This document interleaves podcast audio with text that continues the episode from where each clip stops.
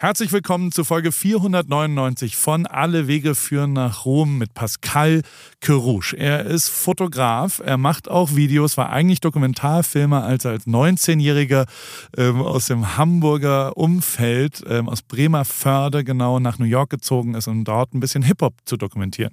Und das tut er eigentlich auf eine Art äh, bis heute. Und äh, auch Barack Obama, äh, auch da spielt Hip-Hop eine Rolle, als er den fotografiert hat. Das erzählt er uns relativ genau, wie Logan Paul sich die Hand gebrochen hat, wie man 187, was für Bilder Bones in seiner Berliner äh, Wohnung hängen hat und vor allem, wie besonders Pascals Weg ist, weil ich habe, äh, ich kenne ihn sehr, sehr lange. Er hat mich sehr, sehr geprägt ähm, und wir sind lange sehr gut befreundet und waren auch gerade vor vier Wochen um die Alster laufen, weil er so ein bisschen eine Liebe zum Laufen jetzt auch wieder entwickelt hat.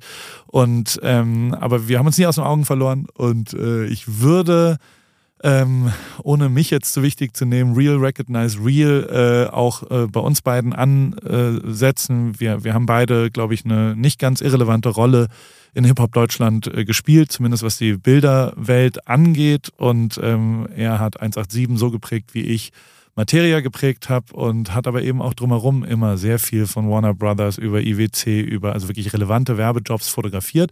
Wir haben versucht, nicht so viel über Fotografie, also nicht so über Blende, Zeit und äh, ja, Lichttemperatur und sowas zu reden, umso mehr über einen persönlichen Weg. Wie kommt man dahin? Wo sind auch, was ist auch der Preis, den man zahlt, wenn auf einmal die Polizei vor der Tür steht und der Sohn die Tür aufmacht?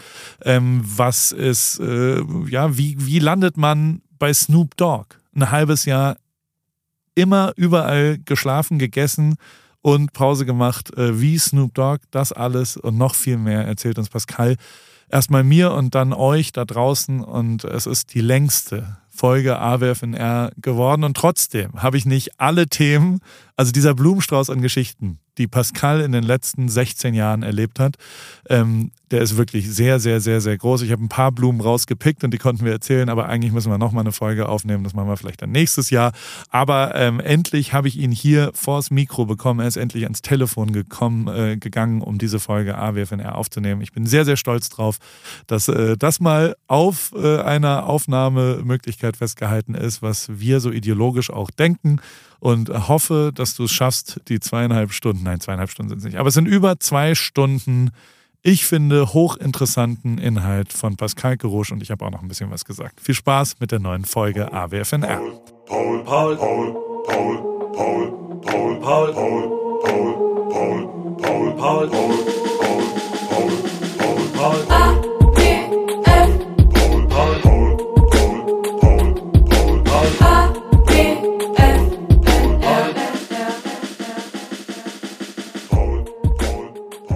Hallo Pascal. Hallo Paul. bei uns ist es wirklich lustig, weil es ist zum ersten Mal ein.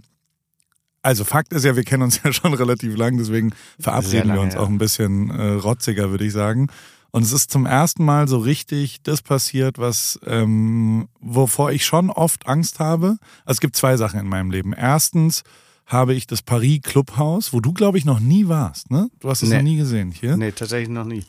Ja, das äh, langsam werde ich sauer. Demnächst ja, musst du schon mal das vorbeikommen. War irgendwie war immer irgendwas war dann und dann war es so, ah, reicht von der Zeit nicht her oder sonst irgendwas. Also es gab schon vier, fünf Mal den Gedanken, aber es hat irgendwie nie gepasst. Genau. Aber ich, also ich wünsche es mir jetzt schon nochmal äh, für, für dann bald. Aber ähm, der, das heißt PCH, Paris Clubhaus, Abkürzung und ist am PCH und führt aber dazu, dass man sich eben oft verabredet, PCH und ich sag mal so, ich weiß dann immer, dass das Paris Clubhaus gemeint ist. Andere Leute treffen sich dann halt am Pacific Coast Highway und denken, also gab es mehrfach die Situation, dass die halt in irgendeiner Ecke standen oder irgendwo in einer anderen Stadt eben am PCH, weil der gesamte, die ganze Straße Highway Number One von San Diego nach San Francisco oder ich glaube noch mehr heißt PCH. Dementsprechend war das nicht die schlauste Idee, das so zu nennen und sich da zu treffen. Und das Zweite, was natürlich echt äh, vor allem in der zweiten Hälfte des Tages hier in Amerika ein Problem ist, wenn wir, wenn man sagt morgen. Also wir, ja. wir treffen uns morgen. Und genau das ist gestern passiert. Wir, wir, ich bin ja, nach Hause gefahren. Heute, ja, oh, jetzt geht's nämlich los. der, der, ich habe äh, in meinem Abend gesagt, hey, wollen wir morgen AWFNR aufnehmen? Du, und jetzt ist die erste Frage, ich habe dir das so ja, Backup-mäßig. Ich habe es quasi in die Nacht rein gesendet, in der Annahme, dann wache ich auf und krieg vielleicht eine Antwort darauf. Ähm, es war, ich würde sagen, 2.40 Uhr deutscher Mhm. Zeit. Nee, es war 4 Uhr deutsche Zeit. Okay, krass. Ja. Mitten in der Nacht auf jeden Fall. Warum hast du sofort geantwortet? Erste Frage. Also hast du dein Handy an? Ähm, ich konnte nicht schlafen. Ich war seit einer Okay. halben Stunde wach oder seit einer Stunde wach und konnte die ganze Nacht nicht schlafen. Ich bin um eins ins Bett gegangen oder um zwölf irgendwie so. Also recht äh, humane Zeit. Ähm, und wobei früher war das halt voll mein Rhythmus. Humane früher, Zeit. Ja, früher Ja, würde ich, ja, früher wäre ich um vier Uhr ins Bett gegangen tatsächlich. Mittlerweile habe ich das so wirklich so zwölf, eins ist so meine Bettgehzeit. Aber irgendwie gestern, äh, und ich habe nie Probleme zu schlafen, aber gestern, ich konnte einfach nicht einpennen. Okay. Also ich habe gepennt, ich bin einfach aufgewacht und dann war ich halt hellwach irgendwie und äh, bin dann aber danach, nachdem wir gesprochen haben, bin ich dann nochmal wieder eingeschlafen tatsächlich und dann um Okay. sieben Mal aufgewacht, so komplett random. Aber ja, das führte dazu, dass äh, Ich habe von morgen gesprochen. Du, bei dir war schon morgen und du Genau, bist und von Dienstag dann von aufgegangen. morgen, genau. Ich von von Montag. Ich wache auf, schick dir, ich bin brauch zwei Minuten länger. Du so ähm, kannst 24 Stunden und zwei Minuten dir Zeit lassen, weil wir sind ja erst morgen verabredet. Ähm, aber dann bist du ganz schnell zur Ecke gegangen und bist hier zurückgekommen. Das ist doch schon mal schön, äh, dass es so kurzfristig geklappt hat. Vielen Dank auch. Ähm, und grundlegend ist es ja, und da sind wir schon mittendrin im Thema, der, ähm, also wir kennen uns aus der fotografischen ähm, Mhm. äh, Historie. Wüsstest du, wann wir uns zum ersten Mal gesehen haben? Und ich habe wirklich drüber nachgedacht und ich habe keine Antwort darauf.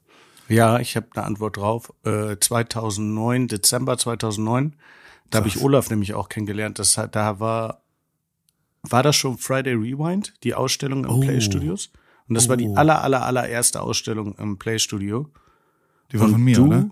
Du Ja. und äh, Olaf zusammen. Ihr habt diese riesengroßen Bilder, ich weiß nicht mehr, was es war, aber die waren so riesengroß geprintet auf jeden Fall, so fast drei Ah. Meter hoch gefühlt. Ja. Aber ich Also weiß nicht mehr, was das war. Also Falls jemand, also es war Friday Rewind, ja. ja, aber was waren das für war- Bilder?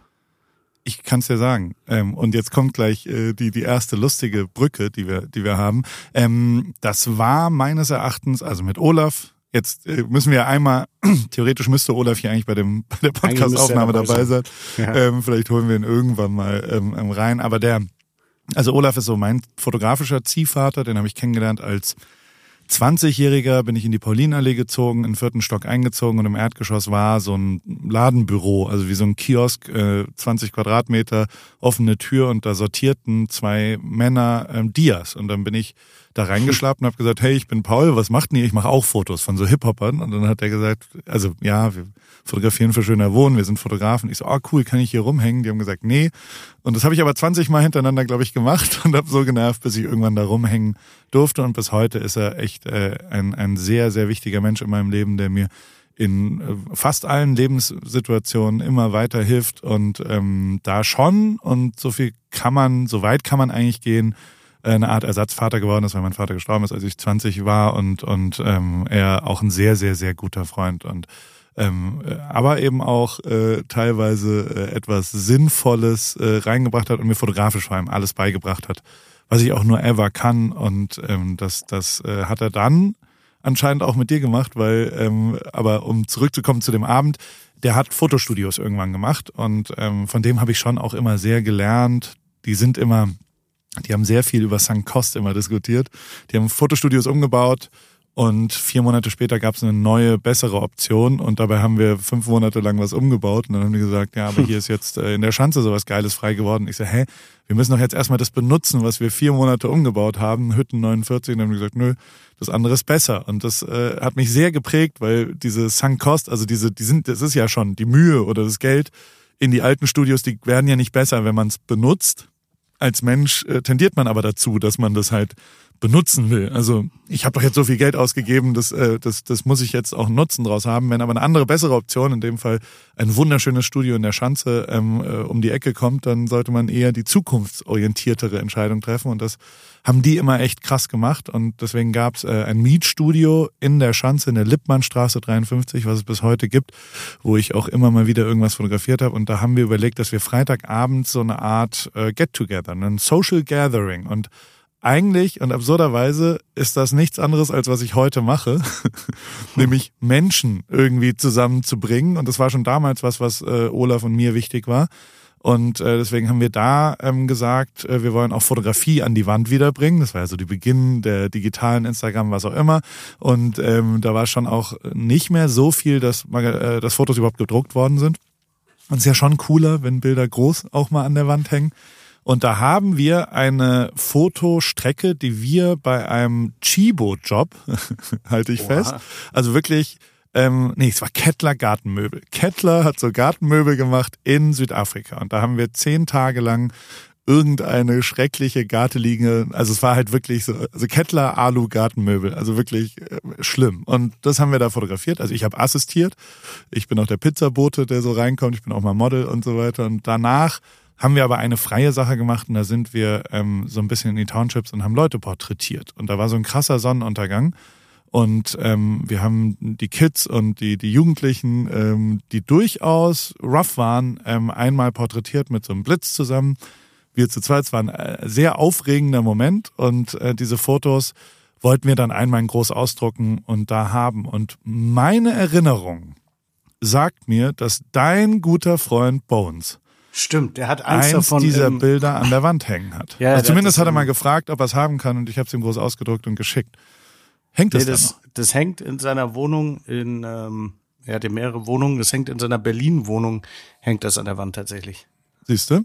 Und er und regt das? sich jedes Mal darüber auf, ich musste mich schon so oft anhören in dieser Wohnung. Er meinte so, ey, du hast Schlüssel zu all meinen Wohnungen und äh, du hast irgendwie alle Maße irgendwie und bei mir, da hängt nur ein Paul Ripke, kein Pascal Kerouche. Das muss ich mir seit Ewigkeiten anhören. Hat er, er schon auch so, recht. Oder er meinte auch so, das hing ganz lange hing da gar kein Bild, also hing gar kein Bild in der Wohnung und da war er schon so, da meinte er schon so, ja, ich habe das jetzt schon aufgeregt, um zu gucken, ob dich äh, aufgehängt, um zu gucken, ob dich das triggert, dass du jetzt auch eins aufhängen musst. Ich war so, nee, so ein geiles Bild und so. Da, da versucht er den falschen zu triggern. Ja, also ähm, so. lieber Bones, falls du hier zuhörst, der, ich glaube, ich habe den auch noch nie fotografiert. Du ja Weiß sehr, sehr, sehr, sehr viel. Ich glaube, ich habe, ja. also die haben irgendwann mal sich das Studio ausgeliehen, als noch Lukas da so am Start war. Da haben die hm. irgendwelche Videos gedreht und das Studio zerlegt natürlich. Aber ja. ähm, also deswegen sind sie alle immer sehr, sehr nett und sehr äh, freundlich, wenn ich sie treffe und so weiter. Maxwell und so. Also ich finde die ja auch real. Die sind ja Hip-Hop, Punkt. Äh, ohne irgendeine Diskussion und ähm, dementsprechend finde ich das aber gut. Aber jetzt habe ich wieder von mir erzählt, äh, ich will ja ein bisschen was von dir. Also erstens, wie läuft's beim Laufen? Läufst ähm, du noch?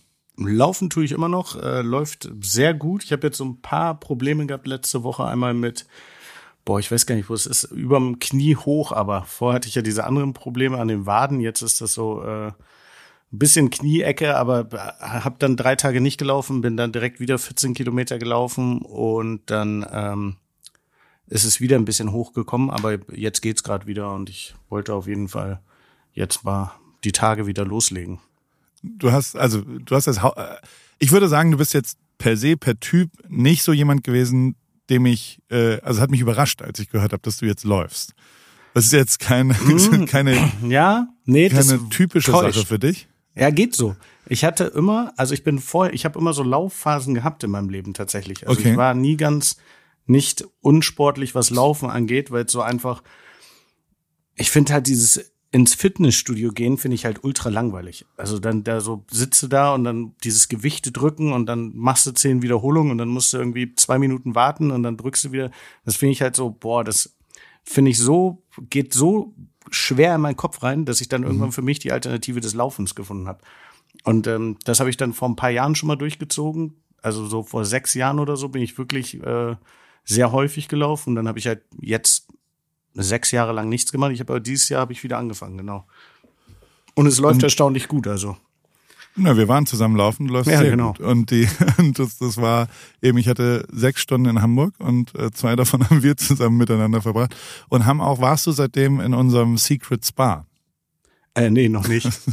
noch nicht, aber ich habe äh, eine, eine Person habe ich eingeweiht, aber wir müssen auf jeden Fall, also ich will es jetzt aber testen, ob das eigentlich Stimmt.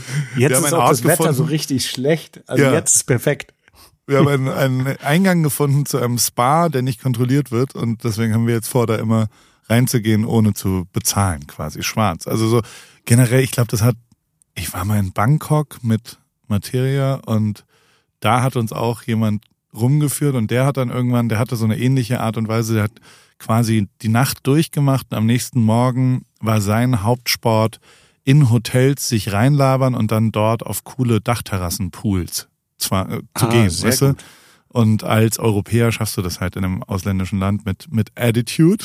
Und Ja. genau diese Attitude ähm, ist ja durchaus was, was ich, was du hast. Also ähm, äh, und, und was du und das, das deswegen äh, sich da durchladen. Ich will trotzdem so ein ganz klein bisschen auch um dein durch durch dein Leben mal kurz gehen, weil ich kenne dich ja.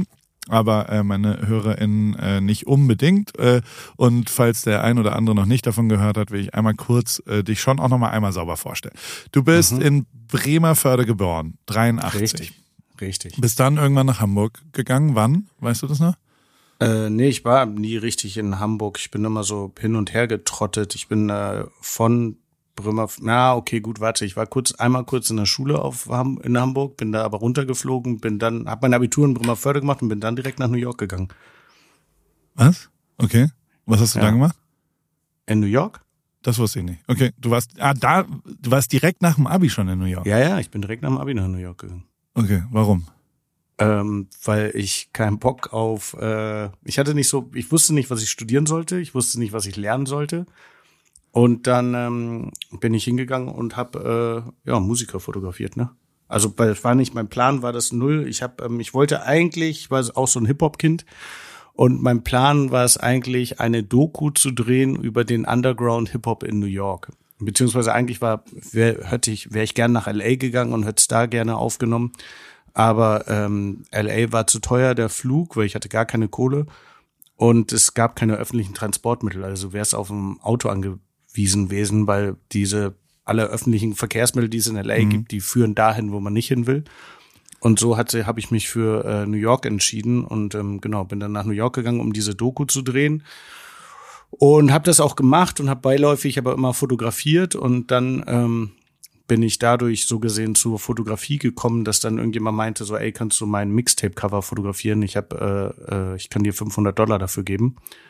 Und diese 500 Dollar waren dann so der Einstieg in meiner Fotografie, wo ich dann dachte, ach geil, ich habe es eh immer gemacht, also immer fotografiert, aber es war dann so der Moment, wo ich dachte, ah cool, ich kann ja mein Leben jetzt hiermit vor- verdienen, während ich diese Doku drehe, dann kann ich äh, mehr mehr drehen und muss mir gar nicht gar keine Sorgen mehr um Geld machen.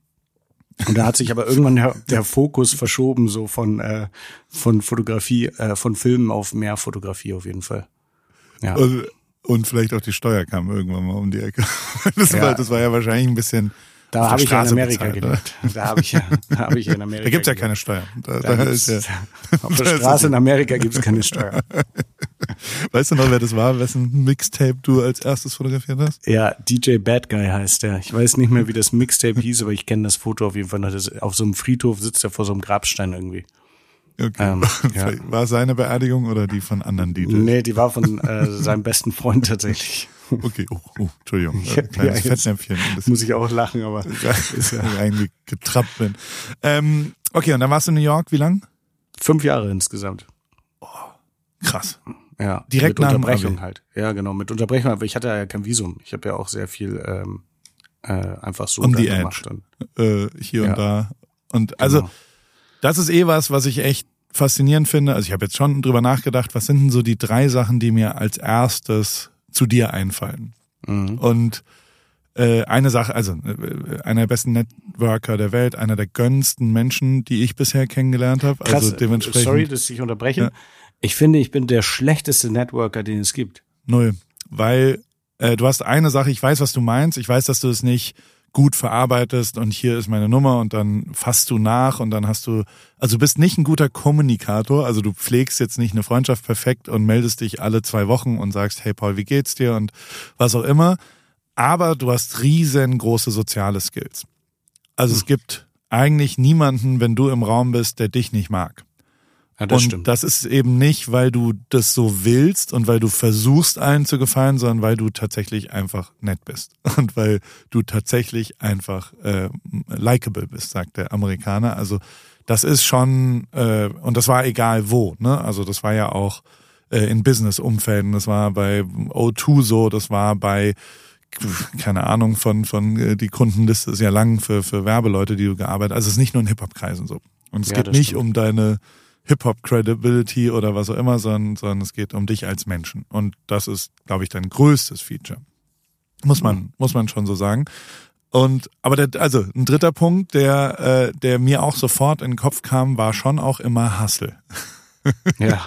also du hast schon immer wieder, und ich weiß nicht, wie, wie doll wir da heute hinkommen, aber ich in meiner Wahrnehmung, und natürlich vergleicht man das ja, also ich zumindest vergleiche es dann immer mit mir selber, ähm, ich finde schon, ich habe echt äh, nah an der Kante gelebt und war immer so, also wenn ich jetzt zurückschaue, dann hat es schon auch viele Momente gegeben, wo ich abstürzen hätte können. Also wenn ich da irgendwie gestolpert wäre, dann, dann wäre ich da auf die falsche Seite runtergefallen und dann wäre ich da, glaube ich, auch nicht mehr hochgekommen. Also so, es war immer kurz vor Chaos, weißt du? Also so, keine. Ahnung, ich, ich will jetzt gar nicht immer, aber dieses Rio-Beispiel ist ja auch eins, wenn da der allererste Schritt schief geht, dann fliege ich da raus und mache kein einziges Foto und so. Weißt du, also so, ja. und ich denke schon auch oft drüber nach, was wäre passiert, wenn das nicht und das nicht und das nicht. Und ähm, das, das interessiert mich schon. Und ähm, ich muss aber sagen, während ich da auf allen Vieren an diesem Grat äh, entlang geschlichen bin und versucht habe, mal rüber zu gucken, wie es auf der anderen Seite ist,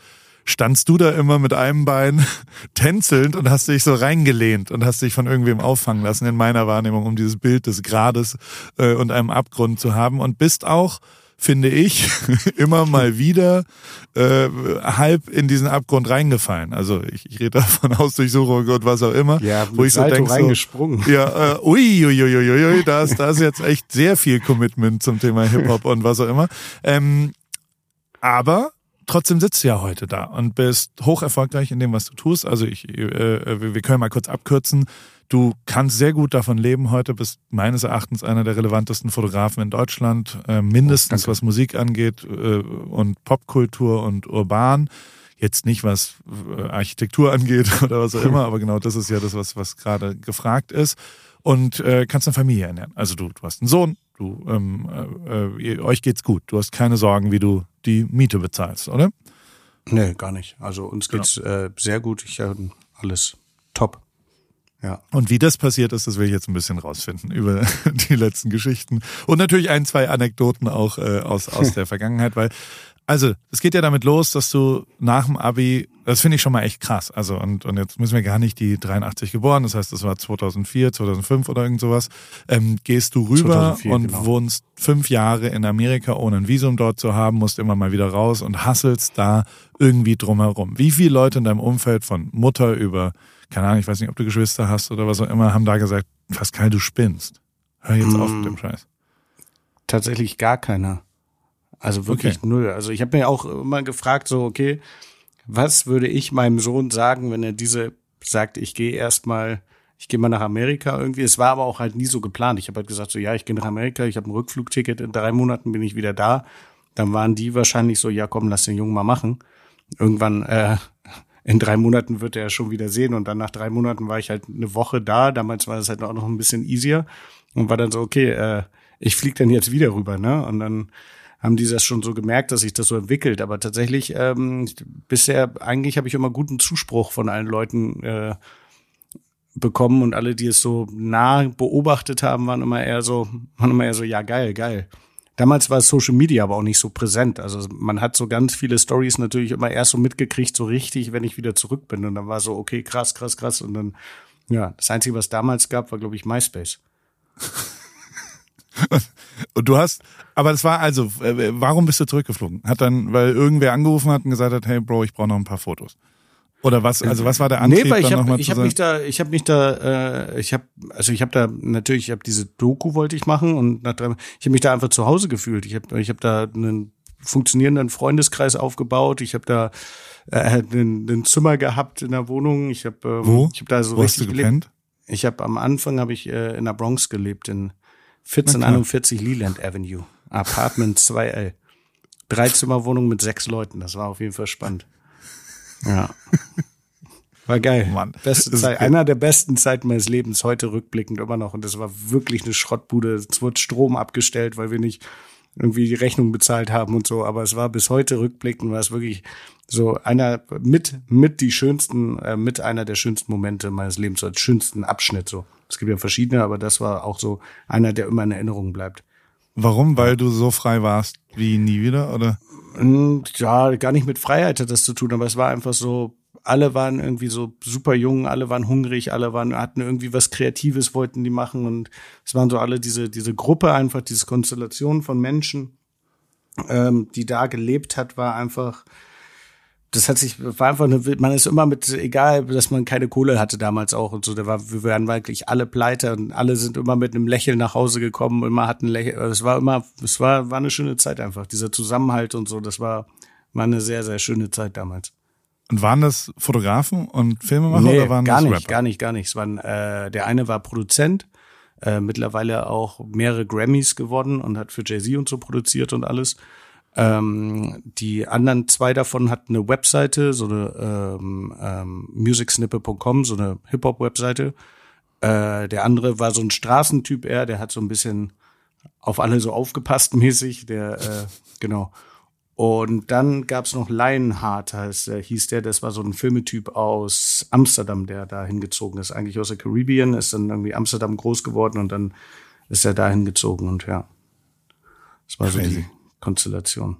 Naja, also besser kann man es nicht machen, wenn man, ähm, und das ist natürlich schon Networking, genau da, mein lieber Pascal. Ja, das stimmt. Ja, also das weißt stimmt. du, ähm, dementsprechend und du, aber du hast es ja nicht gemacht als Invest und als du kannst irgendwann von dem profitieren, sondern du hast den Moment gefühlt und das ist ja das, das Allerwichtigste in dem, dass, dass Leute, und das äh, haben wir, glaube ich, gemeinsam, ich Ja, mache ja auch nichts mit Leuten, weil ich irgendwann was von denen zurückkriege, sondern weil es mich erstmal interessiert und weil ich tatsächlich Energie daraus ziehe, mit äh, kreativen, inspirierenden Leuten zusammen zu sein. Und das ist bis heute so. Ne? Also letzten Freitag kam hier jemand rein, ein 22-jähriges Mädchen aus oder 23 mit ihrem Freund aus ähm, aus München und die studiert in Stanford, Leonie, und äh, äh, hat ein 1-0er Abi an der TU München, Informatikstudentin und macht jetzt ein Auslandsjahr in äh, Stanford und äh, arbeitet in KI, also AI und Ach, so weiter. Und ich so, okay, Ja. du, du musst dir nie wieder Sorgen machen, glaube ich, wenn du das Ja. zu Ende machst. Und habe auch gleich gefragt, ob ich Prozente an ihrem Leben kaufen kann. So Lewis Hamilton-mäßig, weißt du, also wäre es okay, wenn ich dir jetzt Geld gebe und dann kriege ich die nächsten 20 krieg Jahre ich 10 immer wieder. Prozent. das, das hat sie nicht äh, äh, befürwortet. Aber, ähm, aber sowas, äh, und, und die habe ich dann, die haben hier im Auto gepennt, ne? Also aus, äh, die haben einen Roadtrip gemacht und haben gesagt, ja, morgen könnt ihr natürlich bei uns im, im Gästezimmer pennen. Und da haben die bei uns gepennt eine Nacht. Und ähm, das war durchaus inspirierend, sich mit der zu unterhalten. Und es war eine ganz andere äh, Sache und eine ganz andere. Und jetzt habe ich natürlich, also jetzt wollte ich eigentlich das als Beispiel nehmen, ich werde nie in AI arbeiten und das ist null mein Ding. Also ich mache das nicht, um äh, davon zu profitieren irgendwann, sondern ich mache das, weil ich Energie daraus ziehe. Und Ja, nicht, voll. also ich gebe ihr natürlich kein Geld und will dann Geld davon haben. Und das, das hat uns, glaube ich, schon auch immer vereint. Die ähm, bist danach zurückgegangen? Also gibt's, ist die Doku je gedreht worden eigentlich? Die Doku ist gedreht worden. Ich habe halt irgendwann, das haben immer alle Leute zu mir gesagt, irgendwann musst du aufhören und ich habe halt nie aufgehört. Es gibt halt Unmengen an Material, an so Mini-TV-Tapes irgendwie, also alles noch analog und äh, ich habe irgendwann mal so kleine Ausschnitte, habe ich mal so zusammengeschnitten. Das gibt's auf YouTube auf jeden Fall. Ähm, aber da ist nicht wirklich eine Doku, weil es gab einfach keinen roten Faden. Aber es gibt das Material auf jeden Fall noch und äh, ja, genau. Der rote Faden könnte dein Leben irgendwann mal sein. Ich finde Ja, dein. Leben, weil, also da kommen jetzt ein, zwei.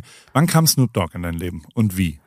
Snoop Dogg kam 2006 in mein Leben. Ja. Sehr früh. Das- Muss man ja auch mal Ende. sagen. Also weißt du, Ja, Sommermärchen in Deutschland, da habe ich, Ja. da habe ich mir noch Tickets für Fußballspiele gekauft und habe Hockeytraining gegeben. Also ich war da noch kein Fotograf, als du schon längst Fotograf warst. Und du bist zwei Jahre jünger als ich.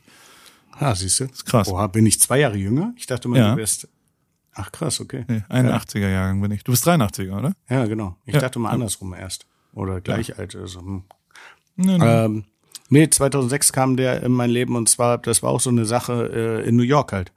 Der, es waren die, ich glaube, entweder waren es die MTV oder die BET Awards. Ich glaube, die MTV Awards waren das. Und immer wenn so Awardshows in der Stadt sind, dann ähm, feiern am Abend vorher und während der Awardshows und alles, also die ganze Woche sind eigentlich überall Partys irgendwo. Und das war so ein paar Abende vorher. Und Lil Kim, auch eine Rapperin, hat ähm, New Kennen wir Yorker. von Kimmy, Kimmy, Kimmy und DJ Tomek. Ja. Ja, genau. Äh, die kam gerade aus dem Knast, die saß irgendwie im Knast wegen Steuerhinterziehung und ähm, hat eine Party geschmissen.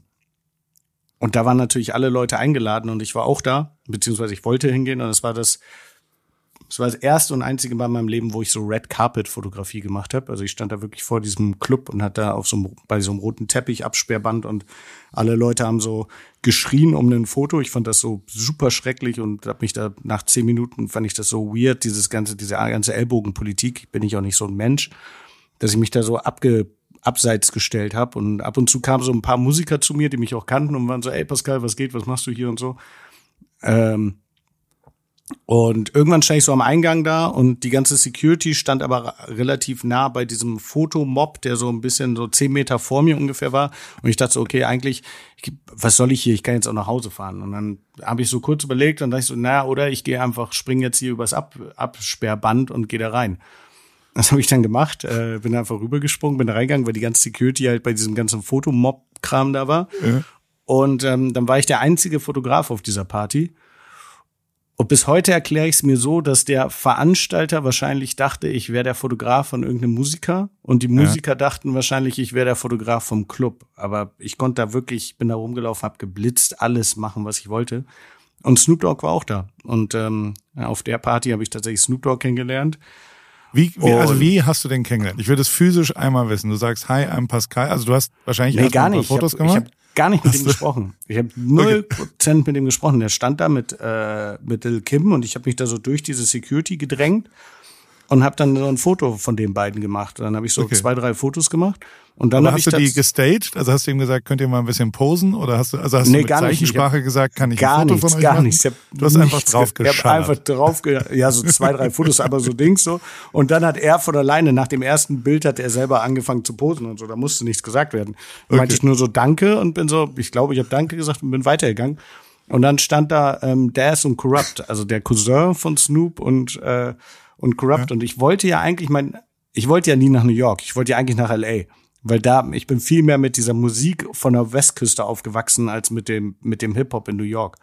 Und wegen Kohle, bla, bla, bla. Auf jeden Fall, Daz und Corrupt waren halt so, was musikalisch so waren halt so meine Kindheitsidole so mäßig.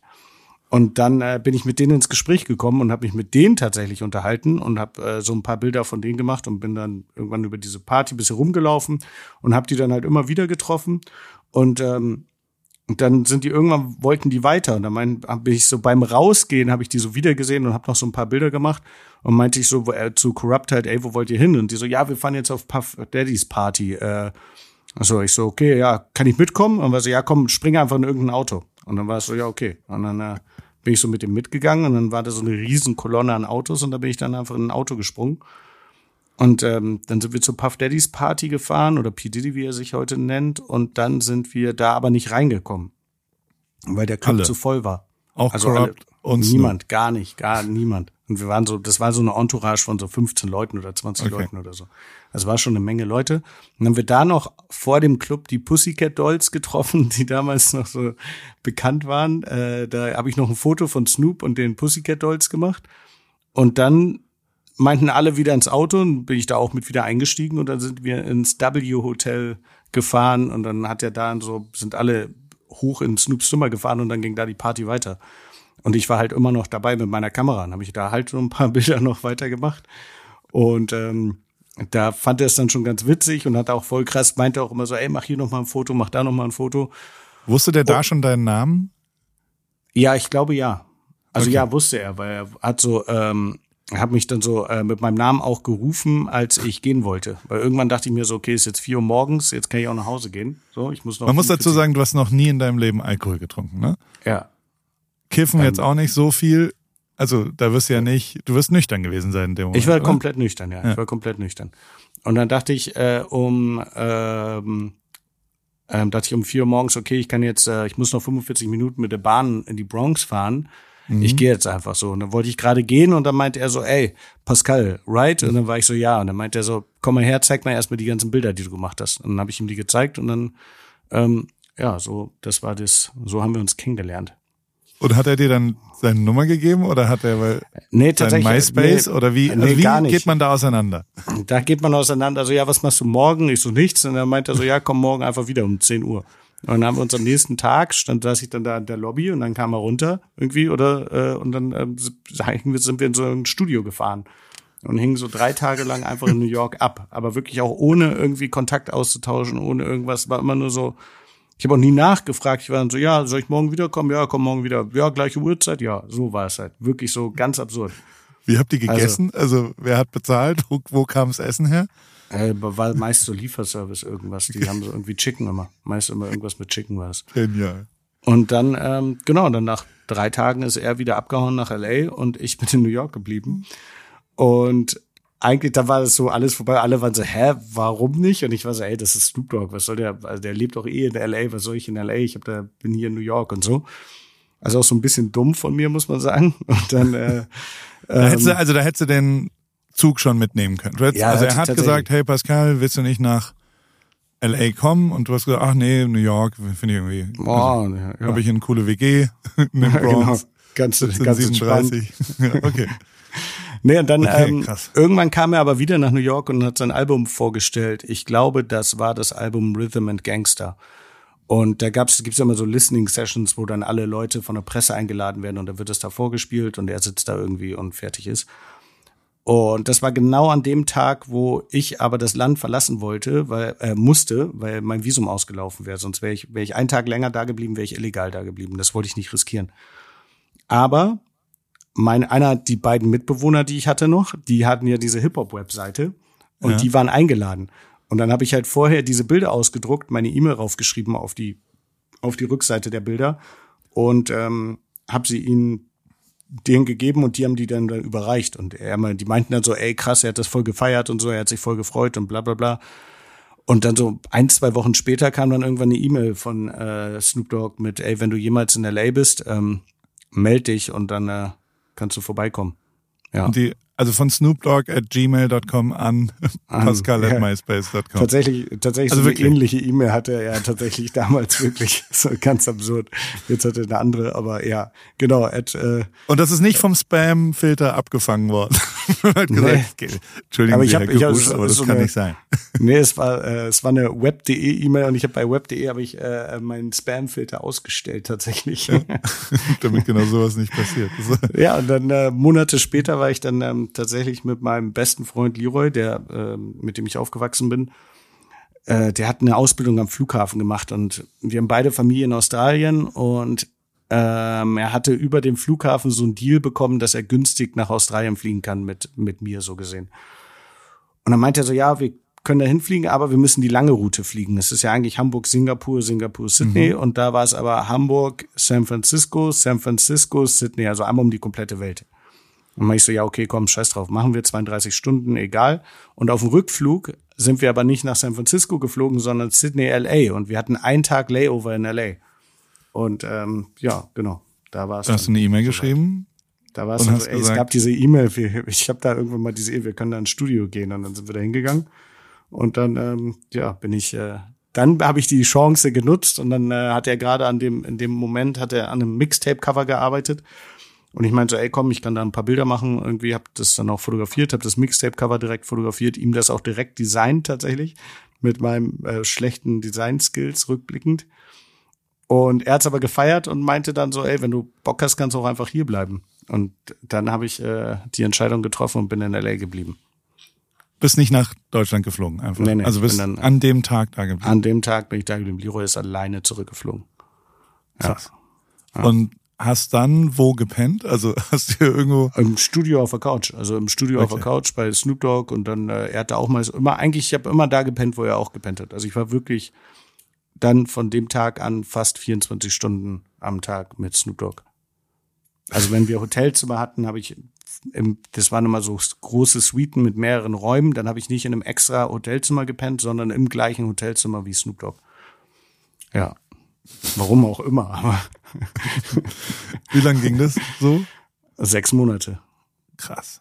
Ja. Und dann. Und du äh, hast die ganze Zeit Fotos gemacht. Ich finde also, was ich total abgefahren auch finde, und das beschäftigt mich gerade sehr, weil ich natürlich jetzt äh, äh, alt bin, so wie du ja auch langsam aussiehst. Ja. Du bist ja auch 40, äh, so, so, oder? War dein 40. Ja, ja. Geburtstag schon? Ja. War schon, war schon. Ähm, dass so die nächste Generation, ja, also ich bin sehr, sehr froh, da, da, dass ich in den ersten zehn beruflichen Jahren oder fünf, äh, in deinem Fall dann zehn, äh, kein Instagram hatte, keine Angebemöglichkeiten, keine äh, Making-ofs von, also weißt du so, wenn du die Geschichte jetzt so erzählst, Voll, würde ja. ich sagen, wäre deine Karriere anders gelaufen, wenn du schon das Scherzinger äh, oder hier Pussycat Dolls plus Snoop Dogg vom Ding, wenn du das gepostet hättest, dann wäre das viral vielleicht gegangen, weil irgendein whatever und dann hätte er dich, glaube ich, schon anders eingeschätzt, weißt du? Also ich glaube, dass Ja. das eine der großen also warum der überhaupt dich mitnimmt und äh, keine Ahnung, das müsste man ihn jetzt mal fragen, aber warum es grob vielleicht so sein könnte, ist, ähm, weil du keine Bedrohung warst, weil er dir vertraut hat.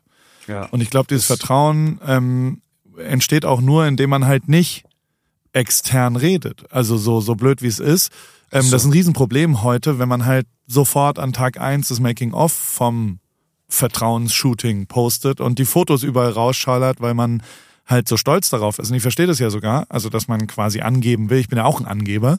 Ähm, aber äh, das ist natürlich äh, absolut äh, vertrauenszerstörend, weil ja. dadurch ja eine externe Faktor reinkommt. Und genauso, also er hätte dich ja nie so aufgenommen, wenn er dir nicht vertraut hätte und wenn du irgendeinen externen Faktor damit reingebracht hättest. Und wenn irgendwie eine Bedrohung durch diese Fotos können irgendwo landen, wo ich sie nicht will, sondern äh, du bist ja wirklich in der Circle und du fotografierst da und das also nichts anderes habe ich ja mit Lewis Hamilton gemacht, vier Jahre lang Ja, genau. ähm, äh, für ihn das gemacht und die die Geschichten sind gar nicht so weit auseinander, ähm, äh, weil weil auch das natürlich super viel mit Bauchgefühl zu tun hat, aber auch eigentlich nicht so richtig erklärbar ist, außer in äh, Social Skills. So blöd wie es ist, weißt du? Also Ja, das stimmt. weiß- das ist so, dieses Zwischenmenschliche ist da in diesen Momenten sehr, sehr, sehr wichtig. Da kommt es auch gar nicht drauf an, ob, wie gut man fotografieren kann.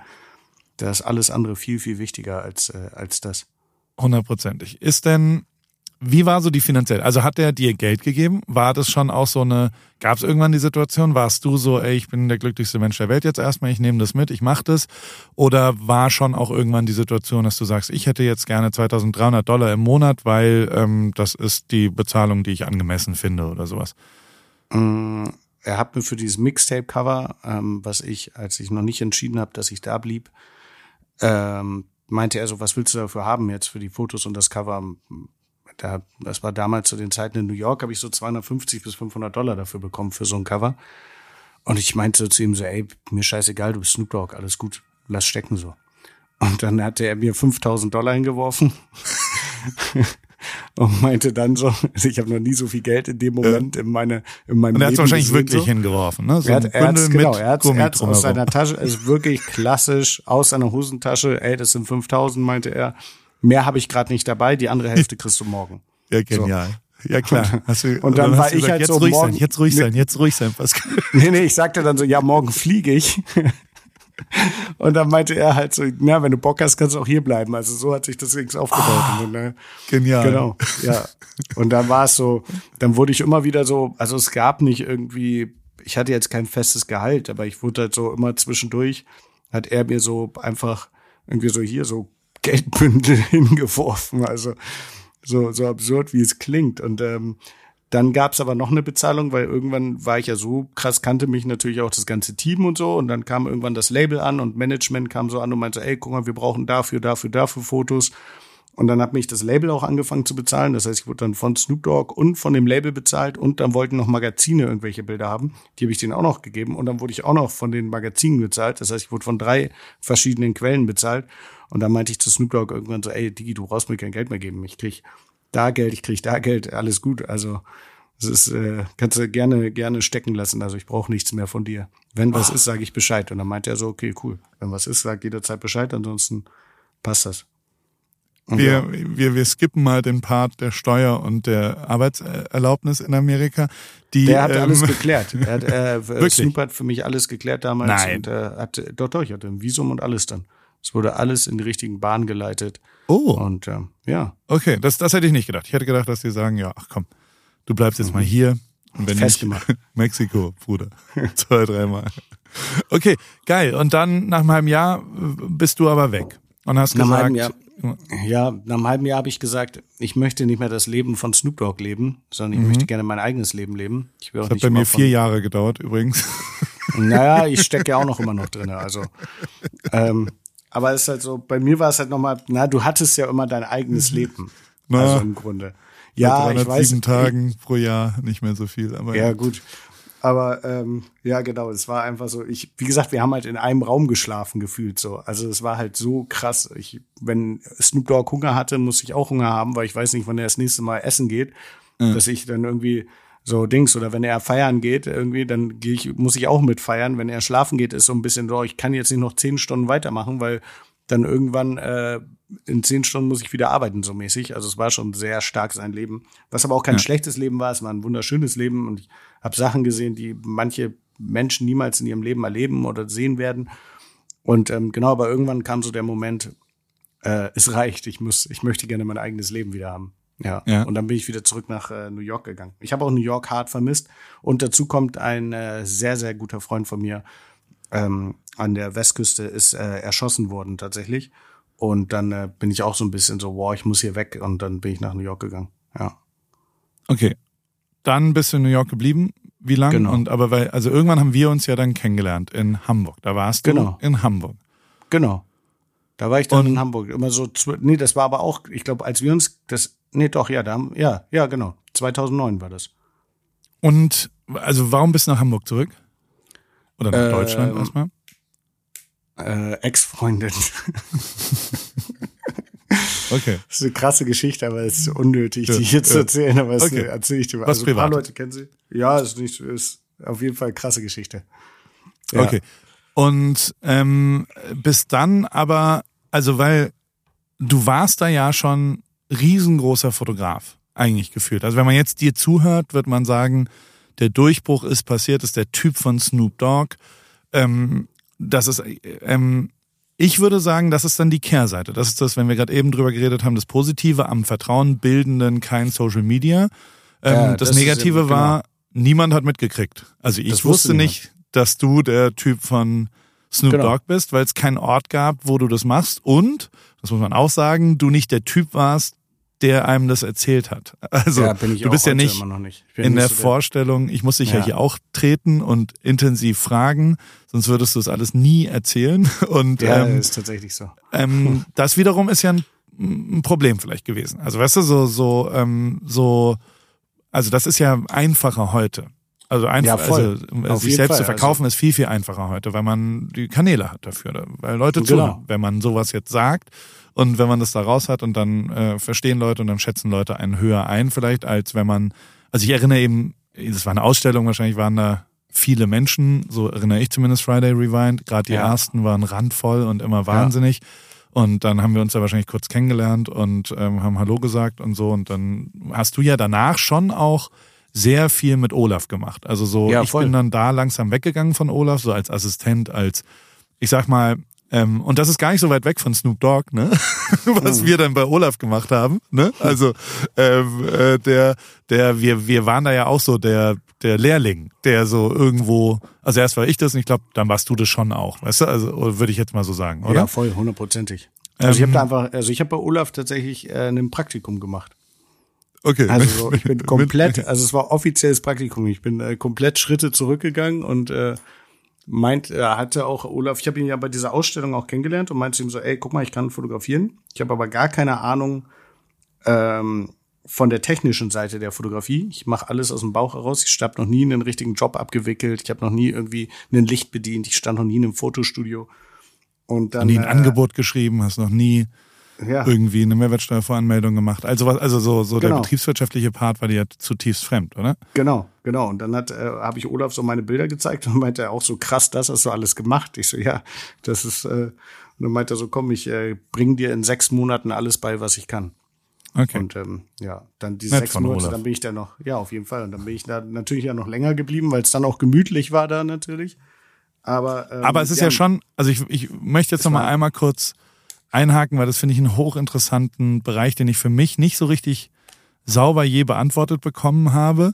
Ähm, vielleicht hast du eine bessere, schlauere Antwort drauf, weil ich glaube schon, dass viele nachfolgende Leute sich sehr dafür interessieren, was der Inhalt des Ganzen ist, also was man inhaltlich macht, ob man an einer Firma, also ob man für eine Firma arbeitet, die einen guten Impact auf die Welt hat, ob man für, also ob man coole Sachen fotografiert, wenn man jetzt zum Beispiel Fotograf wird und so weiter. Und du kommst jetzt aus Snoop Dogg wahrscheinlich keine Ahnung, eine Milliarden Fotografen Deutsch, äh, der Welt wollen das machen, was du ein halbes Jahr gemacht hast und gehst nach Hamburg und jetzt äh, bei aller Liebe zu Olaf ähm, muss man ja schon sagen, dass das, was der fotografiert, absoluter Obercrack immer war. Also es waren wirklich ja, Still Life, äh, Möbel, äh, und äh, also das, keine Ahnung so so so keine Ahnung der der der hm.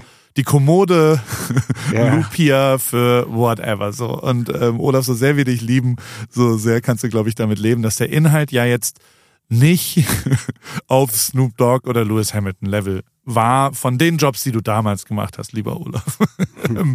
äh, warum ich, also meine Intuition, ich habe das immer versucht zu beantworten mit, die handelnden Leute sind eigentlich wichtiger als der Inhalt. Also man kann viel, viel mehr lernen aus, wie die Leute das machen, ähm, wenn man und das geht mir bis heute so, ne? Also ich mache jetzt gerade Radio bei Big FM und die handelnden Leute sind die, die für mich viel, viel relevanter sind, als ob da Nico Santos 17 Mal am Tag kommt oder Leonie oder whatever. Ist mir scheißegal. Ähm, ja. Ich will dabei lernen. Und so ist es doch vielleicht auch damals gewesen. Aber warum, also wie bist du damit umgegangen und wie hat sich das angefühlt von Snoop Dogg zu Kommode Ida von Segmüller äh, fotografisch zu gehen? Werbung Hi Paul, ähm, du sag mal, es steht ja in ein paar Monaten unsere große Sommerpause bevor und ähm, ich schaue schon mal so ein bisschen, wo es für mich so hingeht in meinen großen Sommerurlaub. Bin gerade so ein bisschen äh, bei Griechenland gelandet, vielleicht wird es auch Spanien, mal schauen. Ähm, aber bevor ich da jetzt so richtig reingehe, ähm, wollte ich mal kurz bei dir nachfragen, worauf ich so achten soll, wenn ich jetzt nach meinen ähm, Flügen suche. Ähm, und vor allem, was dir eigentlich so wichtig ist beim Fliegen. Jo, äh, im Fliegen kenne ich mich aus. Ich äh, arbeite ja nach wie vor sehr viel in Deutschland und wohne in Kalifornien und vor allem in der Formel 1. Alter, da war ich 300 Tage plus im Jahr unterwegs und habe, glaube ich, mehr Zeit im Flugzeug als im Bett leider verbracht. Dementsprechend bist du da an der richtigen Adresse. Ähm, Eurowings, das ist die führende Value Airline Europas. Ähm, das ist wirklich eine Airline, die Menschen auch in turbulenten Zeiten, es ist Wirtschaftskrise, Klimawandel, globale Instabilität und steigende Preise und so weiter, zumindest beim Fliegen ein Gefühl von Leichtigkeit zu geben. Ähm, das Ganze passiert zum Beispiel durch smarte und lebensnahe Service. Manchmal ja, spielt das Leben anders, als man denkt. Bis zu 40 Minuten vor Abflug kann man sich noch umentscheiden und umbuchen. Mit der Option Flex Light äh, kann man das ab 10 Euro machen. Und als vertrauenswürdiges Unternehmen der Lufthansa-Gruppe ist Eurowings natürlich eine zuverlässige, vorausdenkende und empathische Airline, die durch ihre zahlreichen Buchungsoptionen allen Flugreisenden ein entspannteres Reisen ermöglicht. Dazu kommt eine offenherzige und menschliche Crew. Mit all diesen Möglichkeiten Möglichkeiten bietet Eurowings, wie gesagt, seinen KundInnen ein entspanntes Reiseerlebnis und alle Infos findest du natürlich wie auch alle anderen HörerInnen auf eurowings.com oder wie immer in den Show Notes. Das war's mit Werbung. Oh, ich habe mir da gar nicht so viel Gedanken. Ich fand es einfach cool, weil es was Neues war in dem Moment. Wirklich. Ich hatte so ein bisschen äh, Klar dachte ich so ein bisschen auch, oh Mann, wäre ich mal in Amerika geblieben und so, aber da hatte ich schon dann den, den, äh, den Entschluss gefasst, in Deutschland zu bleiben und da war es so ein bisschen so, damals, ich meine, diese deutsche Musikfotografie gab es natürlich, aber man konnte ja nicht von leben. Also ja. Ich, damals gab es noch die Backspin und die Juice. Also du weißt es vielleicht besser, aber ich glaube, für Juice eine Seite hat man damals 100 Euro bekommen. Ja, ich habe ich hab so ein, so ein ich habe bei der Backspin schon einen ganz guten Deal gehabt irgendwann mit so einer Flatrate und ja. Hab da halt verhandelt, Betriebswirt, wie ich bin. Ähm, ja. Aber äh, ja, nee, leben konnte man nicht davon. Ja, genau. Und das ist halt so, ey, willst du im Monat zehn Seiten in der, in der Juice fotografieren, kriegst das auch erstmal hin irgendwie. Ja. Und ich kannte ja auch niemanden aus dieser deutschen Hip-Hop-Welt. Das heißt, es gab so gar keine, gar keine andere, andere Möglichkeit irgendwie. Und ich fand es aber auch interessant. Ich fand dieses, dieses Studio fand ich ganz cool. Und ich habe natürlich immer gedacht, so, okay, ich nehme die Skills da raus und mache dann voll viel eigenen Kram und lerne und wende das dann auf irgendwelche Musikfotografie-Sachen an und kann so Porträts von Musikern im Studio und so machen. Damals kannte ich halt keine Musiker, das war so der Fehlgedanke dann. Muss natürlich auch Leute kennen, um diese Porträts zu machen. Also in Deutschland. Aber dann äh, hat sich das so eingebürgert, dass dann immer die ganzen Amis, die dann da waren in Hamburg irgendwie und Konzerte gespielt haben, die sind da meist immer ins Playstudio gekommen und ich habe die da alle fotografiert. Das war immer, war immer ganz cool. Und ähm, das heißt, der Inhalt ist schon transferierbar. Was du da gelernt ja. hast, war ja. auch anwendbar in anderen Themen. Ja, dieses ganze, dieses ganze Lichtthema und so voll, mhm. ne? Also ich habe halt von denen schon technisch sehr viel beigebracht bekommen und ähm, auch äh, was vieles bedeutet und so. Da habe ich schon sehr viel mitgenommen, würde ich sagen. Ich habe sehr also, viel gelernt, was auch so betriebswirtschaftlich, also wie pitcht man, wie geht man an Kunden ja, ran, auch, wie betreut ja. man den, wie wichtig ist die letzte Abrechnung, wie äh, sollte man auch das Taxi vom Restaurant nach Hause, ähm, also weißt du, dass jemand einem mal sagt, so hey, lass mal die Rechnung weg, äh, das hat ja. man wirklich nichts mehr mit dem Job zu tun und so weiter. Und das, das hat mich sehr geprägt auf jeden Fall, dass man so die drumherum äh, Sachen macht.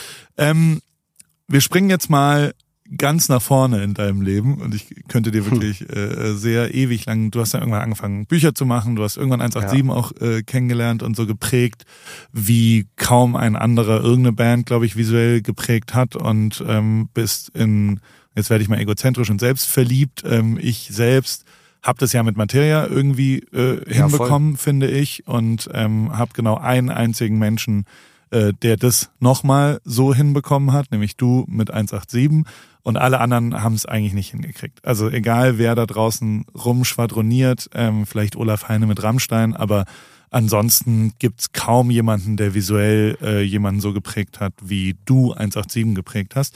Da kommen wir gleich dazu, weil das interessiert Aber mich schon krass, auch. ne? Weil und ich habe mich gerade, äh, sorry, ich habe gerade ja. mit, ähm, ich war auf einem Bowser-Konzert ja. und ähm, habe mich mit Bowsers, äh, mit Bobby habe ich mich ja, gerade der ist auch unterhalten. Super. Stimmt, ja, ja, ja voll. Gut, stimmt. Und der ja. sagte aber zu mir, der sagte zu mir so, ey, der hat, äh, hat jetzt auch irgendwie ein Buch gemacht oder ist gerade dabei und hat mir das so gezeigt irgendwie.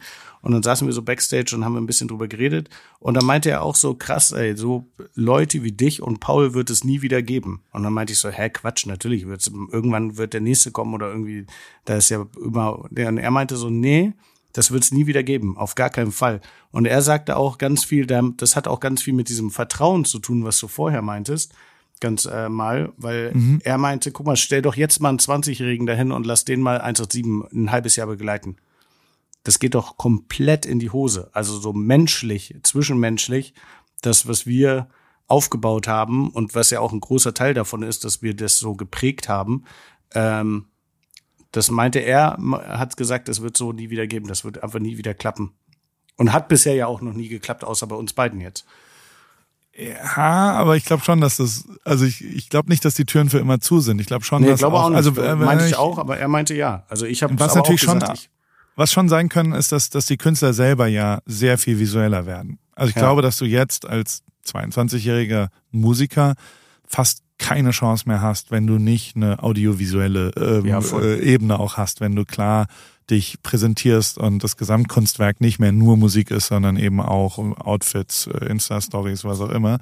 Und das natürlich, äh, das ersetzt dann irgendwie das. Aber gleichzeitig ist es, also ähm, ja, ich, ich saß gestern hier auch mit, mit zwei, drei durchaus relevanten Musikern zusammen, die, die ähm, genau das auch wieder suchen. Und also ich erwische schon auch Martin ähm, an Momenten, wo er sagt, boah, ich bin da ja seit sechs Jahren nicht mehr. Und so richtig glücklich ist er nicht damit. Also sagen wir es mal so. Also da gibt's schon Bedarf, meine ich damit. Ja, weißt du? ja. Also wenn bei Martin einfach jemand reingesteppt wäre, der das geil gemacht hätte und Chris Schwarz hat es super gemacht und so, ähm, aber so richtig neu und richtig was anderes haben halt auch nicht viele Leute gemacht in Deutschland. Also so ich, ich, aber vielleicht bin ich da auch der keifende alte Mann, aber ich habe lang nichts mehr richtig wahnsinniges, geiles nach dir gesehen. Also weißt du, was Neues, ja. anderes, Verrücktes. Und ähm, oder also naja doch, ich habe jetzt, jetzt habe ich was gesehen vorgestern, wo ich mir gedacht habe, okay, das ist Benchmark, das ist eben doch noch möglich was krasses zu machen. Dieses Macklemore von der Dance Off, hast du es gesehen? Nee. Ein Making of, ein Video, wo eine, eine, eine junge Frau, die aus dem Publikum holen die hoch und dann gibt es so ein Dance-Off bei irgendeinem Song, ist Teil der Show. Und ah, die fliegt auf die Fresse, die rutscht aus. Und daraus ähm, hat er dann vier Songs später, hat er halt irgendeine Ansage gemacht, so hey, was sie gemacht hat, ist mir auch schon 10.000 Mal passiert und uns allen ist das passiert. Wir sind äh, ausgerutscht. Wir sind auf die Fresse geflogen.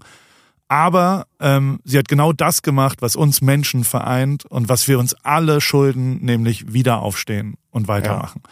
Und das ist so episch geschnitten, diese Aussage, dass ähm, also der, der Filmer und der Cutter, und ich habe es beiden äh, äh, natürlich, äh, also ich kenne ihn ja ein bisschen, habe ihm das geschrieben und er hat dann gleich gesagt, ey, ähm, ja, aber die, das Lob gehört dem Filmer. Dann habe ich mhm. dem das auch nochmal geschrieben und so weiter. Ähm, der, der das ist wirklich Champions League, ne? Also weil die Aufgabe von uns ist ja, so habe ich das zumindest immer äh, äh, interpretiert, war ja mindestens den Moment zu transportieren, wie er war, maximal ihn besser zu machen, als er war. Also dass er besser rüberkommt, als er vielleicht sogar in echt war. Ähm, versagt, und zwar wirklich versagt, haben alle Leute, inklusive mir, ich habe auch hunderttausendmal versagt, wenn das Ergebnis schlechter ist, als es in echt war. Das darf es nie sein. Und da muss man sich ehrlich anschauen und sagen, okay, ich habe hier versagt. So. Und dieses Video von Macklemore ist erheblich besser, weil es so geil geschnitten und so gut audio gemixt ist, dass die Geschichte so unfassbar gut rüberkommt und sehr viel besser rüberkommt, als wenn man live dabei gewesen wäre, weil er vier Songs später das erste, also weißt du, so, so, mhm. das ist so episch als Making of, weil es eine Geschichte ist.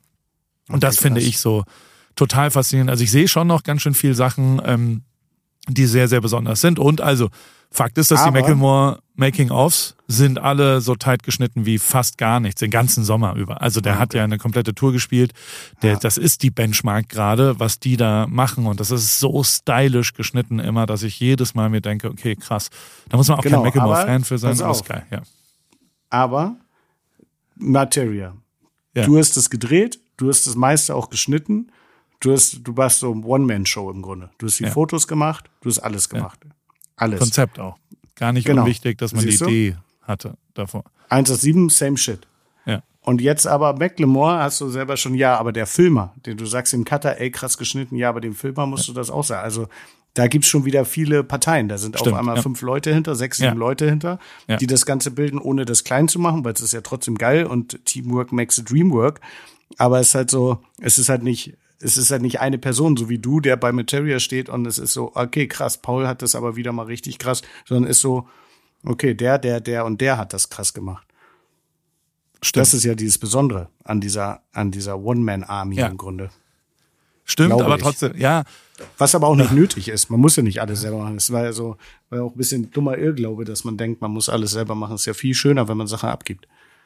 Ja, ich glaube, es geht schon schneller und effizienter, wenn es dann so ist. Also so, ja, so die, ja. je mehr mitreden, desto äh, grauer wird's dann auf eine Art. Ja, also deswegen mache ich jetzt nur noch meinen eigenen Kram, weil ich noch nicht mal mehr damit umgehen kann, dass andere Leute, für die ich das mache, das machen. Und also ich muss schon sagen, wir haben ja vorhin so ein bisschen über Marathon geredet. Äh, nee, haben wir nicht, mhm. über das Laufen haben wir geredet, aber der ähm, auch da hat Olaf was Stimmt, gesagt, was mich sehr.